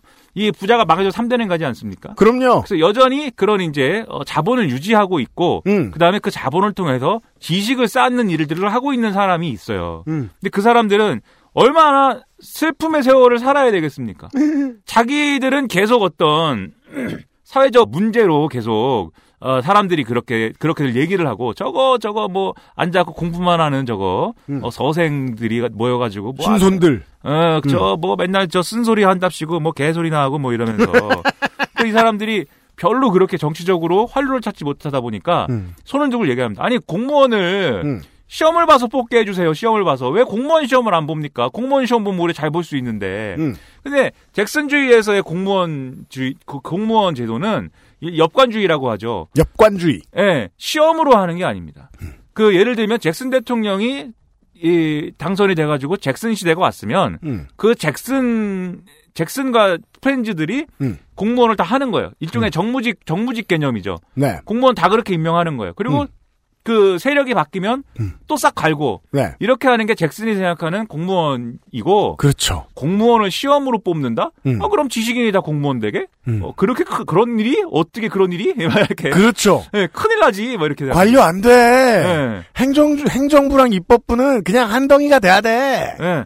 어떻게 공무원을 시험으로 뽑을 수가? 그래 그랬는데 이 개혁가들, 그러니까 즉 아까 말씀드린 젠틀맨의 후예들은 음. 계속 이런 태도를 유지함으로써 개혁가들로 불리기 시작하는데 음. 이 개혁가들은 그래서 주류 정치가 공무원 시험을 거부하니까 음. 이 지식을 떠올리게 한다는 이유로 거부를 하니까 음. 직업 정치인들을 개혁가들이 막 공격하기 시작합니다. 네. 그래서 직업 정치인들은 무지하고 천박하고 음. 이기주의적이고 음. 어, 부패한 사람들이다. 그렇죠. 이런 거를 막 얘기를 하면서 무슨 나름대로 무슨 뭐 어, 폭로도 하고 막 이런 뭐 온갖 일들이 막 일어나요. 계속 보시면 이게 되게 중요합니다. 아, 서로 그 지성적이지 못하다고 까는 것 같기도 하고, 예, 예. 예, 서로 지성적이, 서로 그냥 지식만 있고, 그냥 멍청해서 문제다, 이렇게 까는 것 같기도 하고, 예. 아무튼 서로를 좀 멍청하다고 말을 하고 있습니다. 그렇죠. 음. 그 멍청함이라는 의미가 이 시시각 다를 수는 있는데 네. 서로 그런 얘기를 하고 있는 거죠. 음. 그 정치인들이 뭐라고 반격했느냐? 네. 내가 이렇게 뭐 예를 들면 부패하고 어? 음. 무지하고 천박한 것은 음. 사나이여서 그렇다. 내가 지금의 국민들 그대로다. 예, 우리 사나이들은 원래 이렇게 한다. 이 당시 그 의회에 잿더리를 놓을 거냐 말 거냐가 논쟁거리였대요. 음. 잿더리에다가 담배를 끄고 침을 뱉는 것은 음. 어 그것은 사나이답지 않은 일이 아닐까. 음. 바닥에다가 해야 되지 않을까. 그렇죠. 예, 침 탁탁 뱉고 어. 그냥 뭐 사나이답게 그냥 던져버리고 구두를 강하게 만드는 이유는, 예. 예. 담배를 끄기 위해서다. 예. 그리고 이 잭슨주의 시대에는 막 진짜 회의하다 말고 싸우는데 음. 우리도 사실 몸싸움 하잖아요 국회 오늘날. 네. 근데 야 여기는 거의 살인 날 뻔한 일들이 있더라고 요 음. 찾아보니까 막그뭐 연탄 집게 같은 걸로 부직갱이로 막 머리 때리 치고 막 난리 나피 나고 막 난리 납니다. 뚝배기 때리고. 네 그리고 회의하면서 회의하면서 어떤 놈 그 조그만 그, 그통 있잖아요 통. 음. 통 끓여서 술 먹고. 네.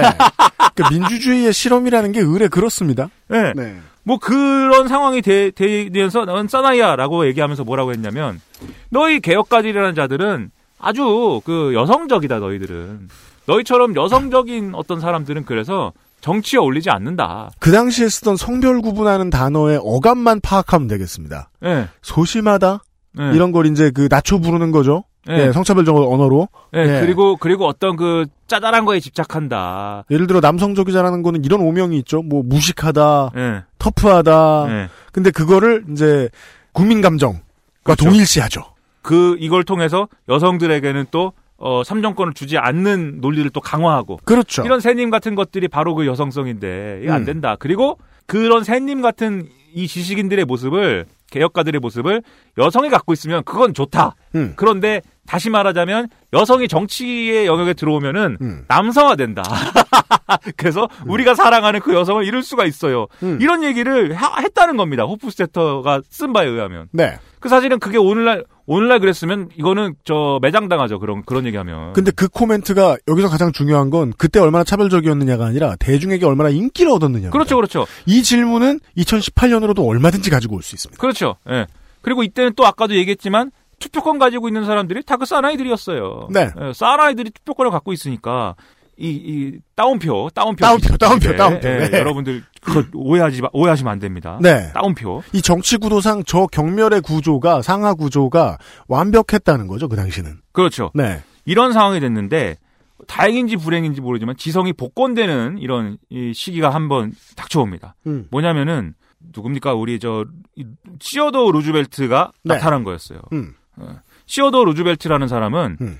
이 출신은 개혁가들을 하고 유사합니다. 음. 있는 집 출신이고 네. 대학 다닌 그 도련님이시고 음. 그 다음에 또 그런 지성을 상당히 쌓은 사람이고 여러모로 네. 그런 사람인데 분명히 그런 사람인데 음.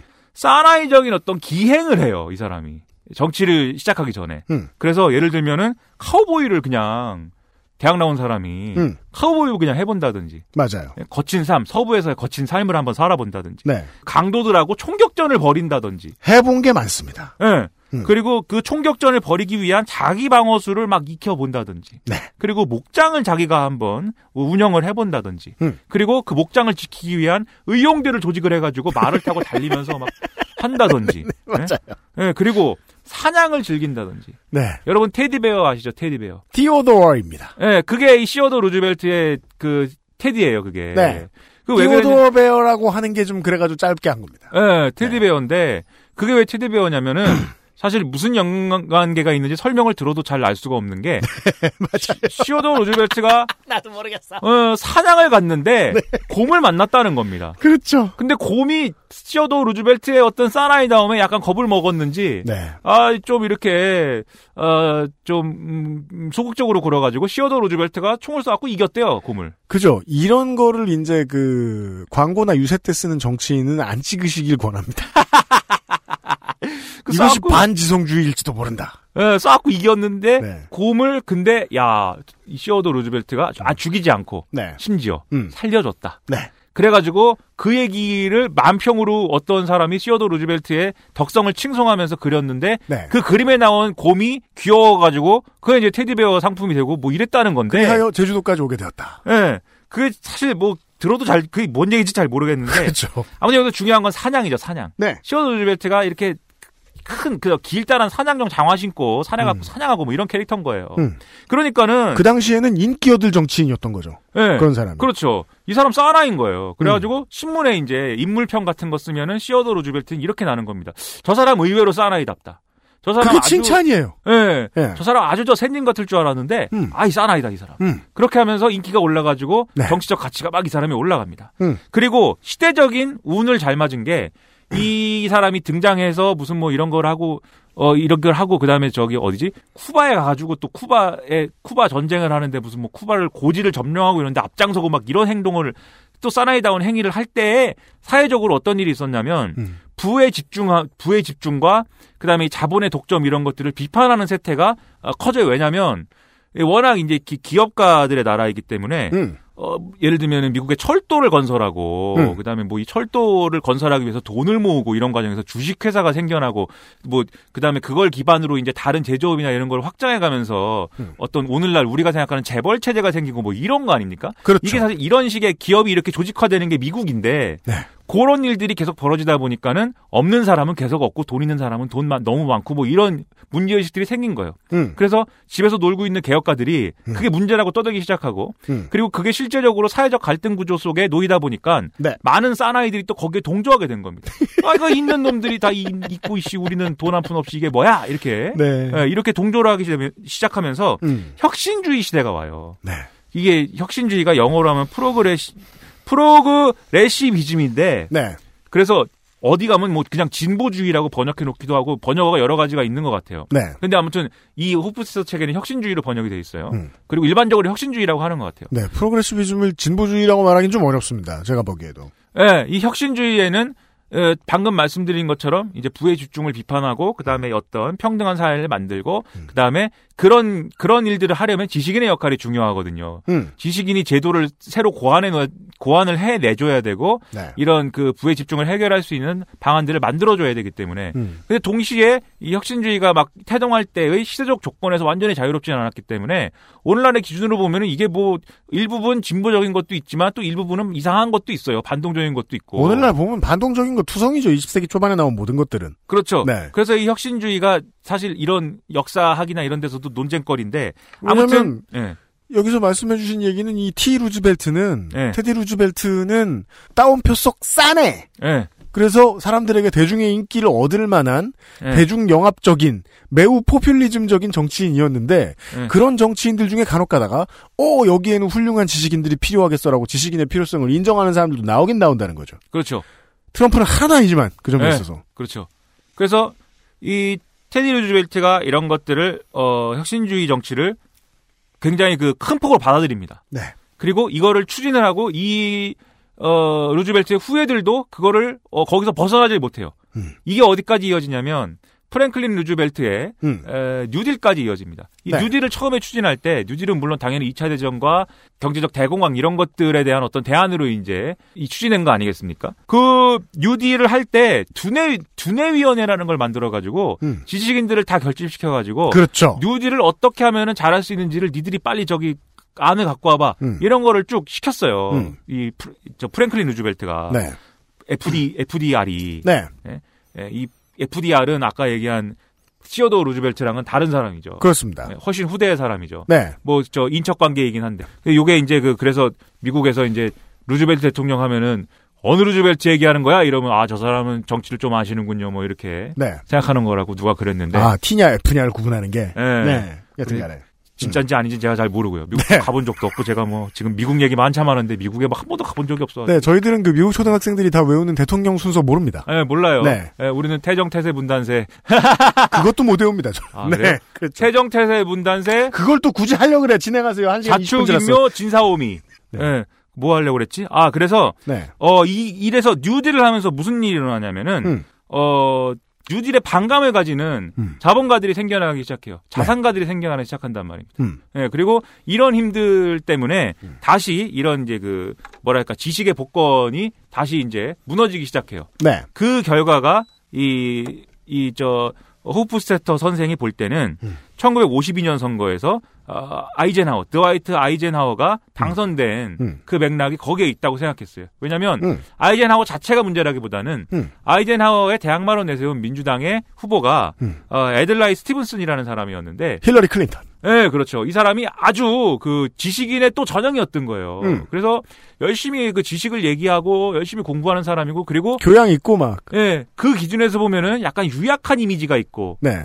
그다음에 설명을 계속하고 뭐 이런 거 있지 않습니까? 유능하고 침착해. 예, 설명을 막 해. 난 못 알아들었어. 예. 근데 아이젠하워는 아이젠하워는 그런 요즘에 무슨 트럼프식의 그런 반지성주의는 아니지만 네. 약간 얘기를 한 칸에 정리해주는 그런 탁월함이 있었고, 시원해. 예. 그 다음에 이 아젠다 사람, 세팅을 해. 예. 그다음에 이 사람이 그러면서도 대단히 안정적인 어떤 음. 정국 운영을 할 것 같고, 음. 그 뭔가 어른스럽고 음. 국민적 영웅 아니겠습니까? 전쟁 전쟁에 기여한. 전쟁 영웅이야 또. 예, 그런 거 아까 말씀드렸던 대로 어떤 그 이런 지식이나 어떤 음. 지성보다는 실용적인 어떤 행위들, 실용적인 수단들, 그리고 직관 이런 것이 중요하다. 그리하여 아이젠하워가 실용 정부를 만들었어요. 예. 그래서 직관과 실용이 대표적으로 증명되는 공간이 전쟁이에요, 사실. 네, 맞아요. 전쟁에 무슨 저 뜬구름 잡는 얘기가 무슨 소용입니까? 네. 얼마나 잘 죽이냐, 음. 얼마나 잘 이기냐, 음. 이것만이 진- 이것만이 중요한 것이고, 실전과 직관. 예, 전쟁에 승리함으로써 그것이 잘 됐다는 것을 증명하는 게 핵심인 거죠, 전쟁은. 음. 그래서 아이젠하워한테 진 거에 대해서 호프세터가 이게 이제 지성의 붕괴 이렇게 이제 진단을 했습니다. 음. 예, 그 이후에 이제 어, 호프세터가 괴로워할 만한 일들이 쭉 일어나면서 아마 그 뭐 완전히 믿게 됐겠죠. 음. 어쨌든 이런 부분이 있고 그다음에 또 호프세터가 하나 또 어, 이 반지성주의의 어떤 풍토를 만들 수밖에 없었던 요소로 지적하는 것이 음. 에, 시- 이 미국의 어떤 이런 앞서 말씀드린 정치적 조건이라든지 이런 것들이 에, 기업이 미국 문화를 어, 지배할 수 있게 한 그 조건에 있다라는 네. 것이죠. 그래서 19세기에는 어, 기업이 이제 미국 문화를 지배했고 또 기업가나 전문직 종사자가 정식 교육을 받지 않고도 출세를 하는 그런 시대였습니다. 음. 지금과는 다르죠. 지금은 트럼프라도 와튼, 와튼 스쿨은 나와야 되는 건데 음. 이때는 기업을 만든다는 게 방금 말씀드렸듯이 기업을 운영한다는 게 전쟁하고 비슷한 거예요. 무슨 지식이 필요하고 그렇죠. 무슨 어떤 그런 그 어, 가치를 논하고 이런 게 뭐가 필요합니까? 그냥 우리 동네의 갱스터들을 내가 얼마나 많이 알고 있느냐. 네, 그렇죠. 혹은 뭐 조합들이 있다. 뭐 네. 노조도 그렇고 뭐 네. 그럼 그 조합장들하고 얼마나 잘 알고 있느냐. 네, 예. 머리가 필요하다면 잔머리가 필요합니다. 네. 잔머리로 하든지 음. 그런 것들을 통해서 이제 기업을 만들고 음. 어 그런 그래서 어 이 지식인들이 또 이 기업인들을 욕해요 또 기업인들이란 사람들은 저렇게 그 어, 자식 자기 자신만을 위해서 비열한 행동을 하고 이기적인 행동을 하고 이러면서 욕을 해요. 그러면서도 또 기업가들은 어떤 생각을 하냐면 그런 비판이 막 나오니까 음. 아 너무 내가 속물적이어서는 안 되나 봐라고 생각을 해서 그렇죠. 지식인들을 또 키워주려고 합니다 일부. 네. 그래서 사실 이상한 공생 관계가 형성이 되면서 적들은 원래 서로에게 투자를 합니다. 예. 그런데 그럼에도 불구하고 강자는 누구예요? 기업이지 않습니까? 그렇죠. 그래서 기업이 사실은 지식을 지배하는 이런 모델이 이때부터 형성되기 시작했다. 한국어로 말할 것 같으면 기업이나 어, 전경련이 언론사들을 삽니다. 그렇죠. 네. 예. 그리고 호프세터가 볼 때 기업가가 또 이 지성적이기를 원하면서도 지성의 의구심을 가졌던 것은 미국이라는 나라가 음. 아, 이 태생부터 실용주의를 쫓을 수밖에 없기 때문에 음. 이 실용주의가 기업가 정신이 되고 이 기업가 정신이 지성에 대한 의구심이 되고 음. 이런 것들로 이어졌다라고 봤어요. 네. 그래서 호프세터가 에, 진단하기를 이렇게 얘기했습니다. 미국 사람이라는 거는 자신의 과거를 지우고 이주를 택한 사람들이다. 음. 왜냐면 유럽에서 왔으니까 네. 예, 유럽의 왕정과 성직자들의 어떤 그런 어, 횡포와 이런 것들을 버티지 못하고 어, 유토, 유토 피아를 찾아서 왔으니까 음. 자기 위주의 체제를 만들기 위해서 음.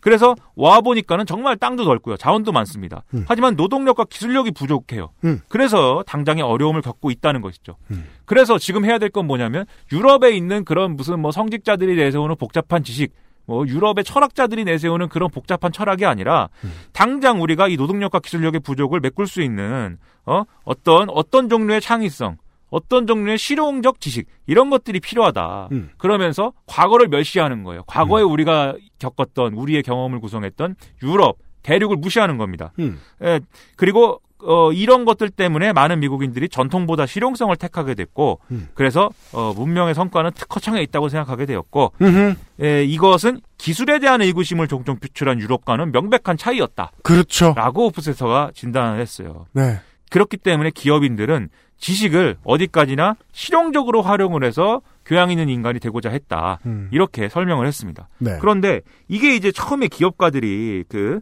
철강왕 이런 사람들 있지 않습니까? 네. 이런 사람들이 이제 일가를 이룰 때 얘기였는데 음. 이 사회가 발전하면서 상업의 중요성이 떨어지고 제조업이 부상을 하고 음. 그러면서 이 방금 말씀드린 카네기처럼 자수성가하는 사람들이 늘어나기 시작을 해요. 네. 이 자수성가를 하는 사람들이 늘어났다는 것은 즉 어떤 종류의 교육제도의 힘 없이 음. 자기의 힘만으로 자기의 능력만으로 기업을 세워가지고 그 기업으로 성공했고 그 기업의 성공이 또 사회에 많은 도움을 줬다라고 네. 생각하게 되는 이 모델을 또 만드는 것입니다. 음. 그래서 고등교육은 쓸모가 없고 대학 뭐 그런 거 가봐야 음. 쓸데없는 거나 배운다라는 인격이나 정서가 아, 이제 현- 생각이 이- 형성이 되는 것이죠. 그리고 네. 그렇게 해야 성공한다. 고등교육을 멀리 해야 성공한다. 그런 생각들이 많아졌다는 것입니다. 그랬는데 대기업이 승진제도가 관료화되고 또 대학이 직업교육을 중시하게 되면서 어 부유층이 실용적인 이유로 지식을 필요하게 되는 그런 순간이에요. 아까 아. 말씀드렸다시피 이거 그냥요, 오늘 그냥 뜬금이라고 생각하지 마시고, 그, 한국이 재혼 이후에 어떤 방식으로 발전해 왔는가를 비교해 보시면 제일 네. 듣기 편하실 겁니다. 예. 예. 사실은 똑같아요. 정주영이랑 이병철이 이병철. 대학 나와서 뭐 삼성이랑 현대 했습니까? 포드, 카네기, 록펠러인 거예요, 그 사람들이. 예. 그 사람들이 싸구려 인력을 가지고 막 쥐어짜서, 예. 예, 이 나라의 시스템을 기업에 맞게 쭉 만들어 놓으면 그 기업은 관료화되고, 예. 이제는 이병철이 될 수 없고, 잘 되면 이학수가 되는 거예요. 그렇죠.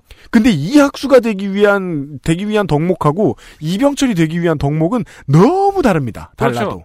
그래서 오늘날 이재용도 명문대를 가야만 하는 것이죠. 음. 그런 시대가 또 와가지고 지식이 원래 앞서 말씀드렸던 맨 처음에 말했던 지성의 어떤 역할을 하기 위한 지식이 아니라 실용을 위한 지식의 필요성이 대두가 됩니다. 톱 처음에 터프가이였던 사람들이 개척을 해서 거기 위에 빌딩을 지으면 그 빌딩에 들어가 있는 터프가이들의 자손들은 다시 귀족이 된다는 소리입니다. 그렇죠. 예. 그래서 성직자가 되고. 이때 만들어진 대학이 펜실베니아 대학 와튼 스쿨이다. 예, 와튼 스쿨, 우리 와튼 스쿨. 네. 그리고 경영대학 및 대학원들이 잇따라 설립됐다. 이 음. 19세기 말에. 음. 그래서 그 이유가 기업이 지식을 지배하게 되면서 이런 일이 일어난 것이다라고 부스에서가 정리하고 있습니다. 네. 그래서 여기까지 얘기한 게 이제 이 책에 이제 총 6부가 있어요. 네. 4부까지의 내용이었습니다. 그렇습니다. 그럼 우리가 오부랑- 한, 네. 한 2만 원어치 보셨습니다. 예. 네. 아, 2만 원 더 봤어요. 왜냐면 아, 왜요? 5부가 이제 그 혁신주의 교육에 대한 얘기고 그리고 6부는 참고문헌이야? 6부는 이 이때 나가며. 이, 시, 이 시기에 네. 지식인들이 음. 양갈래로 나서서 싸웠거든요. 음. 과- 우리가 과거의 지성적 태도를 견제할 것인가, 음. 아니면 새로운 시대에 또 만든 어떠한 일을 할 것인가. 과거의 지식인들은 기득권에 봉- 그 부역했는가 그런 네. 걸 가지고 젊은 지식인과 늙은 지식인들이 싸우기 시작해요. 음. 그래서 그 상황에 대한 코멘트, 지식인들에게 보내는 일종의 편지처럼 음. 그 상황에 대한 코멘트가 6부인데 음. 이게 상대적으로 좀 분량이 짧고 내용이 앞의 내용을 다시 한번 정리한 거 정도입니다. 알았어요. 2만 원 넘어요. 예. 네. 그리고 5부는 이제 혁신주의 교육에 대한 얘기인데 네. 혁신주의 교육이라는 게 이제 존 듀이 이런 사람들이 얘기한 음. 그런 내용인데 쉽게 얘기하면 학생이 원하는 교육을 하는 것이지 음. 주입식 교육 이런 거 하면 안 되고 음. 우리 김상곤 장관이 하려고 했던 거 음. 어, 혁신학교 이런 걸 통해서 뭐 이렇게 하는 건데 그런 것이 취지는 좋을지 모르지만 실제로 일어나는 과정 속에서는 어, 지식을 등한시하고 음. 어, 이상한 종류의 학생들이 하고 싶은 대로 냅두는 그런 교육이 됐다. 뭐 이렇게 하면서 음. 이 혁신주의 교육에도 혁신주의 교육의 100%가 다 반지성주의라고 내가 얘기하는 게 아니라 음. 그 혁신주의 교육과 중에서도 반지성주의적 논리를 들어서 혁신주의 교육의 부작용을 방치하는 사람이 있다라고 얘기하는 그 부분이 오부예요. 내가 공부하고 싶은 걸 공부할래요와 예. 내가 공부하고 싶은 걸 덜 할래요. 예. 혹은 내가 공부를 안 하고 싶어요는 다른 얘기다. 그렇죠. 하는 혁신적으로 교육을 바꿀 수는 있겠지만 옛날에 배웠던 것도 배우는 게 맞다. 네. 라고 밸런스를 잡아주려고 하는 사람들은 표를 못 얻거나 개혁에 실패한다. 네. 그렇죠. 이제 그런 얘기이기 때문에 제가 음. 이제 요 정도 얘기했기 때문에 어, 책은 뭐 거의 한 80%는 제가 떠든 내용을 들으셨으면 거의 봤다고 보시면 됩니다. 2만 4천 원어치. 그렇기 때문에 아 요런 그 다음에 또 뭐 미국의 농업, 노동운동, 진보정치 뭐 이런 데서도 뭐 비슷한 구도가 나타났다 뭐 이런 얘기들도 또 있고 한데 그런 부분은 또 상대적으로 또 짧아요 또. 네. 그래서 어 나머지 얘기까지 다 하면 너무들 괴로우실 것 같아서 음. 또이 방송도 괴롭고 들으시는 분들도 괴롭고 그럼요. 벌써 한 시간 반인데. 네. 네, 벌써 또 네, 그래서 이 정도까지 하고 제가 그래서 이걸 통해서 얘기하고 싶었던 거는 이런 이런 얘기였습니다. 이 1960년대에 본 거예요 호프세터가 1960년대에 미국 상황을 보고 이렇게 느낀 것인데 사실 지금까지 한 얘기를 다 한국에 적용할 수 있습니다. 예. 어제 오늘 얘기에 다 적용할 수 있습니다. 예. 한국에 다 적용할 수 있어요. 그리고 이것과 아주 밀접하게 연관되어 있는 사건들이 우리 주위에서 지금도 매일같이 일어나고 있습니다. 이것을 이것이 의미하는 바는 뭐냐? 이런 것들을 한번 우리가 생각해 보자. 이런 이제 얘기였고요. 그리고 남들이 반지성주의에 대해서 얘기할 때 그거에 그것이 첫째, 그게 무슨 맥락인가 우리가 정확히 캐치를 할 수 있게 돼야 되겠고 이 책을 읽음으로써 둘째, 요즘에 반지성주의를 맨 처음에 얘기한 대로 너무 그 맥락에서 벗어난 용례로 쓰는 경우도 많아서 맞아요. 예, 그런 이제 아무거나 반지성주의라고 할때 음. 야 그거 아니고 임마 호프스테터 선생님이 1960년대 다 이렇게 얘기하셨어 이렇게 좀 잘난 체할 수 있는 예, 그런 수단으로도 이 방송을 써먹을 수가 있다. 그래서 잘난 척을 열심히 하셨을 때 친구분들이 당신을 싫어하면 그건 반지성주의라고 볼 수도 있습니다. 예, 그렇게 얘기해도 됩니다. 네. 예, 그게 바로 이 방송의 실용적 이유이죠. 실용적 존재 이유네요. 이명박 같은 방송이에요. 예, 저 저는 지금까지 실용 팟캐. 예, 실용적 지식을 떠들어 드렸습니다. 11번째 있는 문구였어요. 네. XSFM입니다.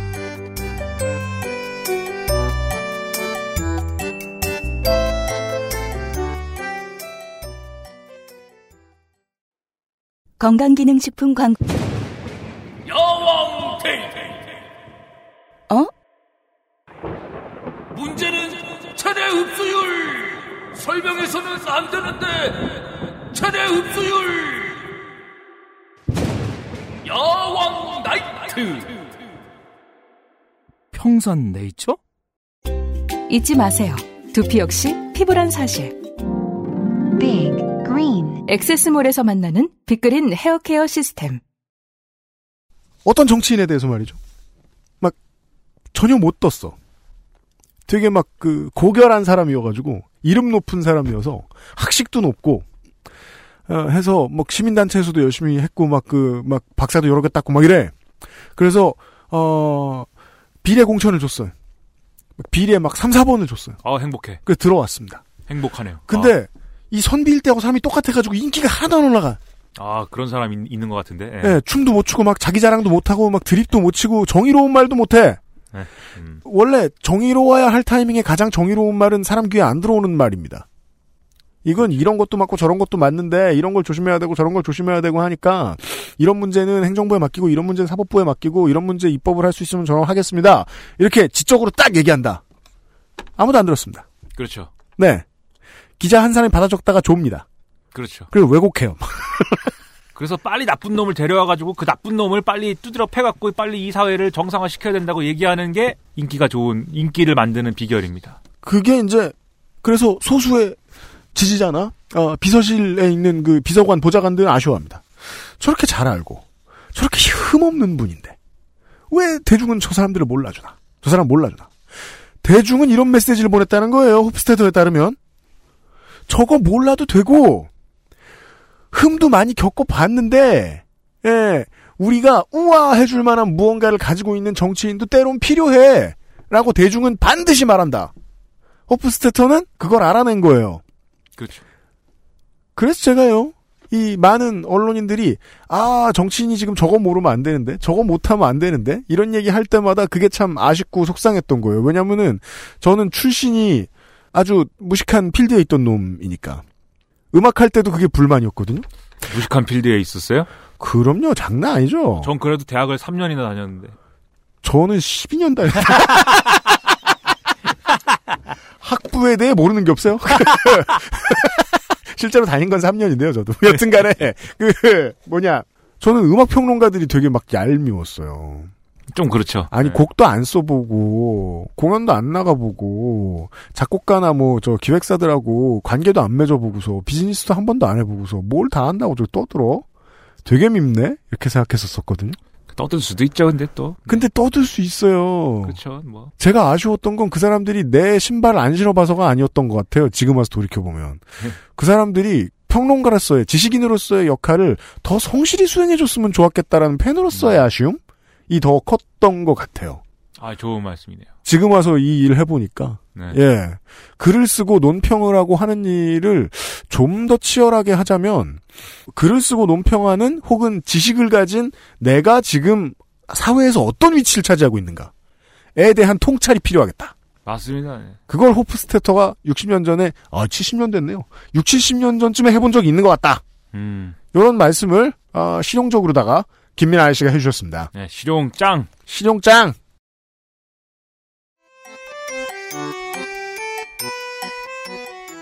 아, 얼른 끝내고, 어, CBS 가서 얼른 끝내고, 네. 일찍 가셔서, 네, 드래곤 퀘스트 좀 하시고, 좀 쉬십시오. 뭐 할수 있을지는 드래곤 퀘스트를 할 수 있을지 모르겠는데 시련의 미궁을 빨리 깨고 최종 보스 니즈 젤파와 대결해야 됩니다. 네, 게이머의 문제는 이겁니다.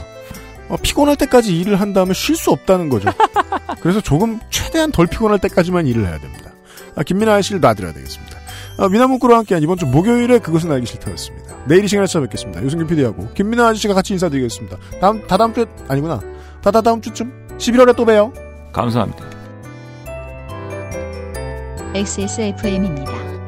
I D W K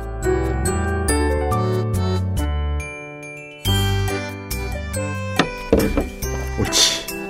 이, 이, 이 선생님 이름이 뭐였죠? 이 고- 미식가 선생님? 어, 한교육? 아, 아, 고로상. 한교익. 고, 고로상 피규어 찍으시는 거구나. 한교익.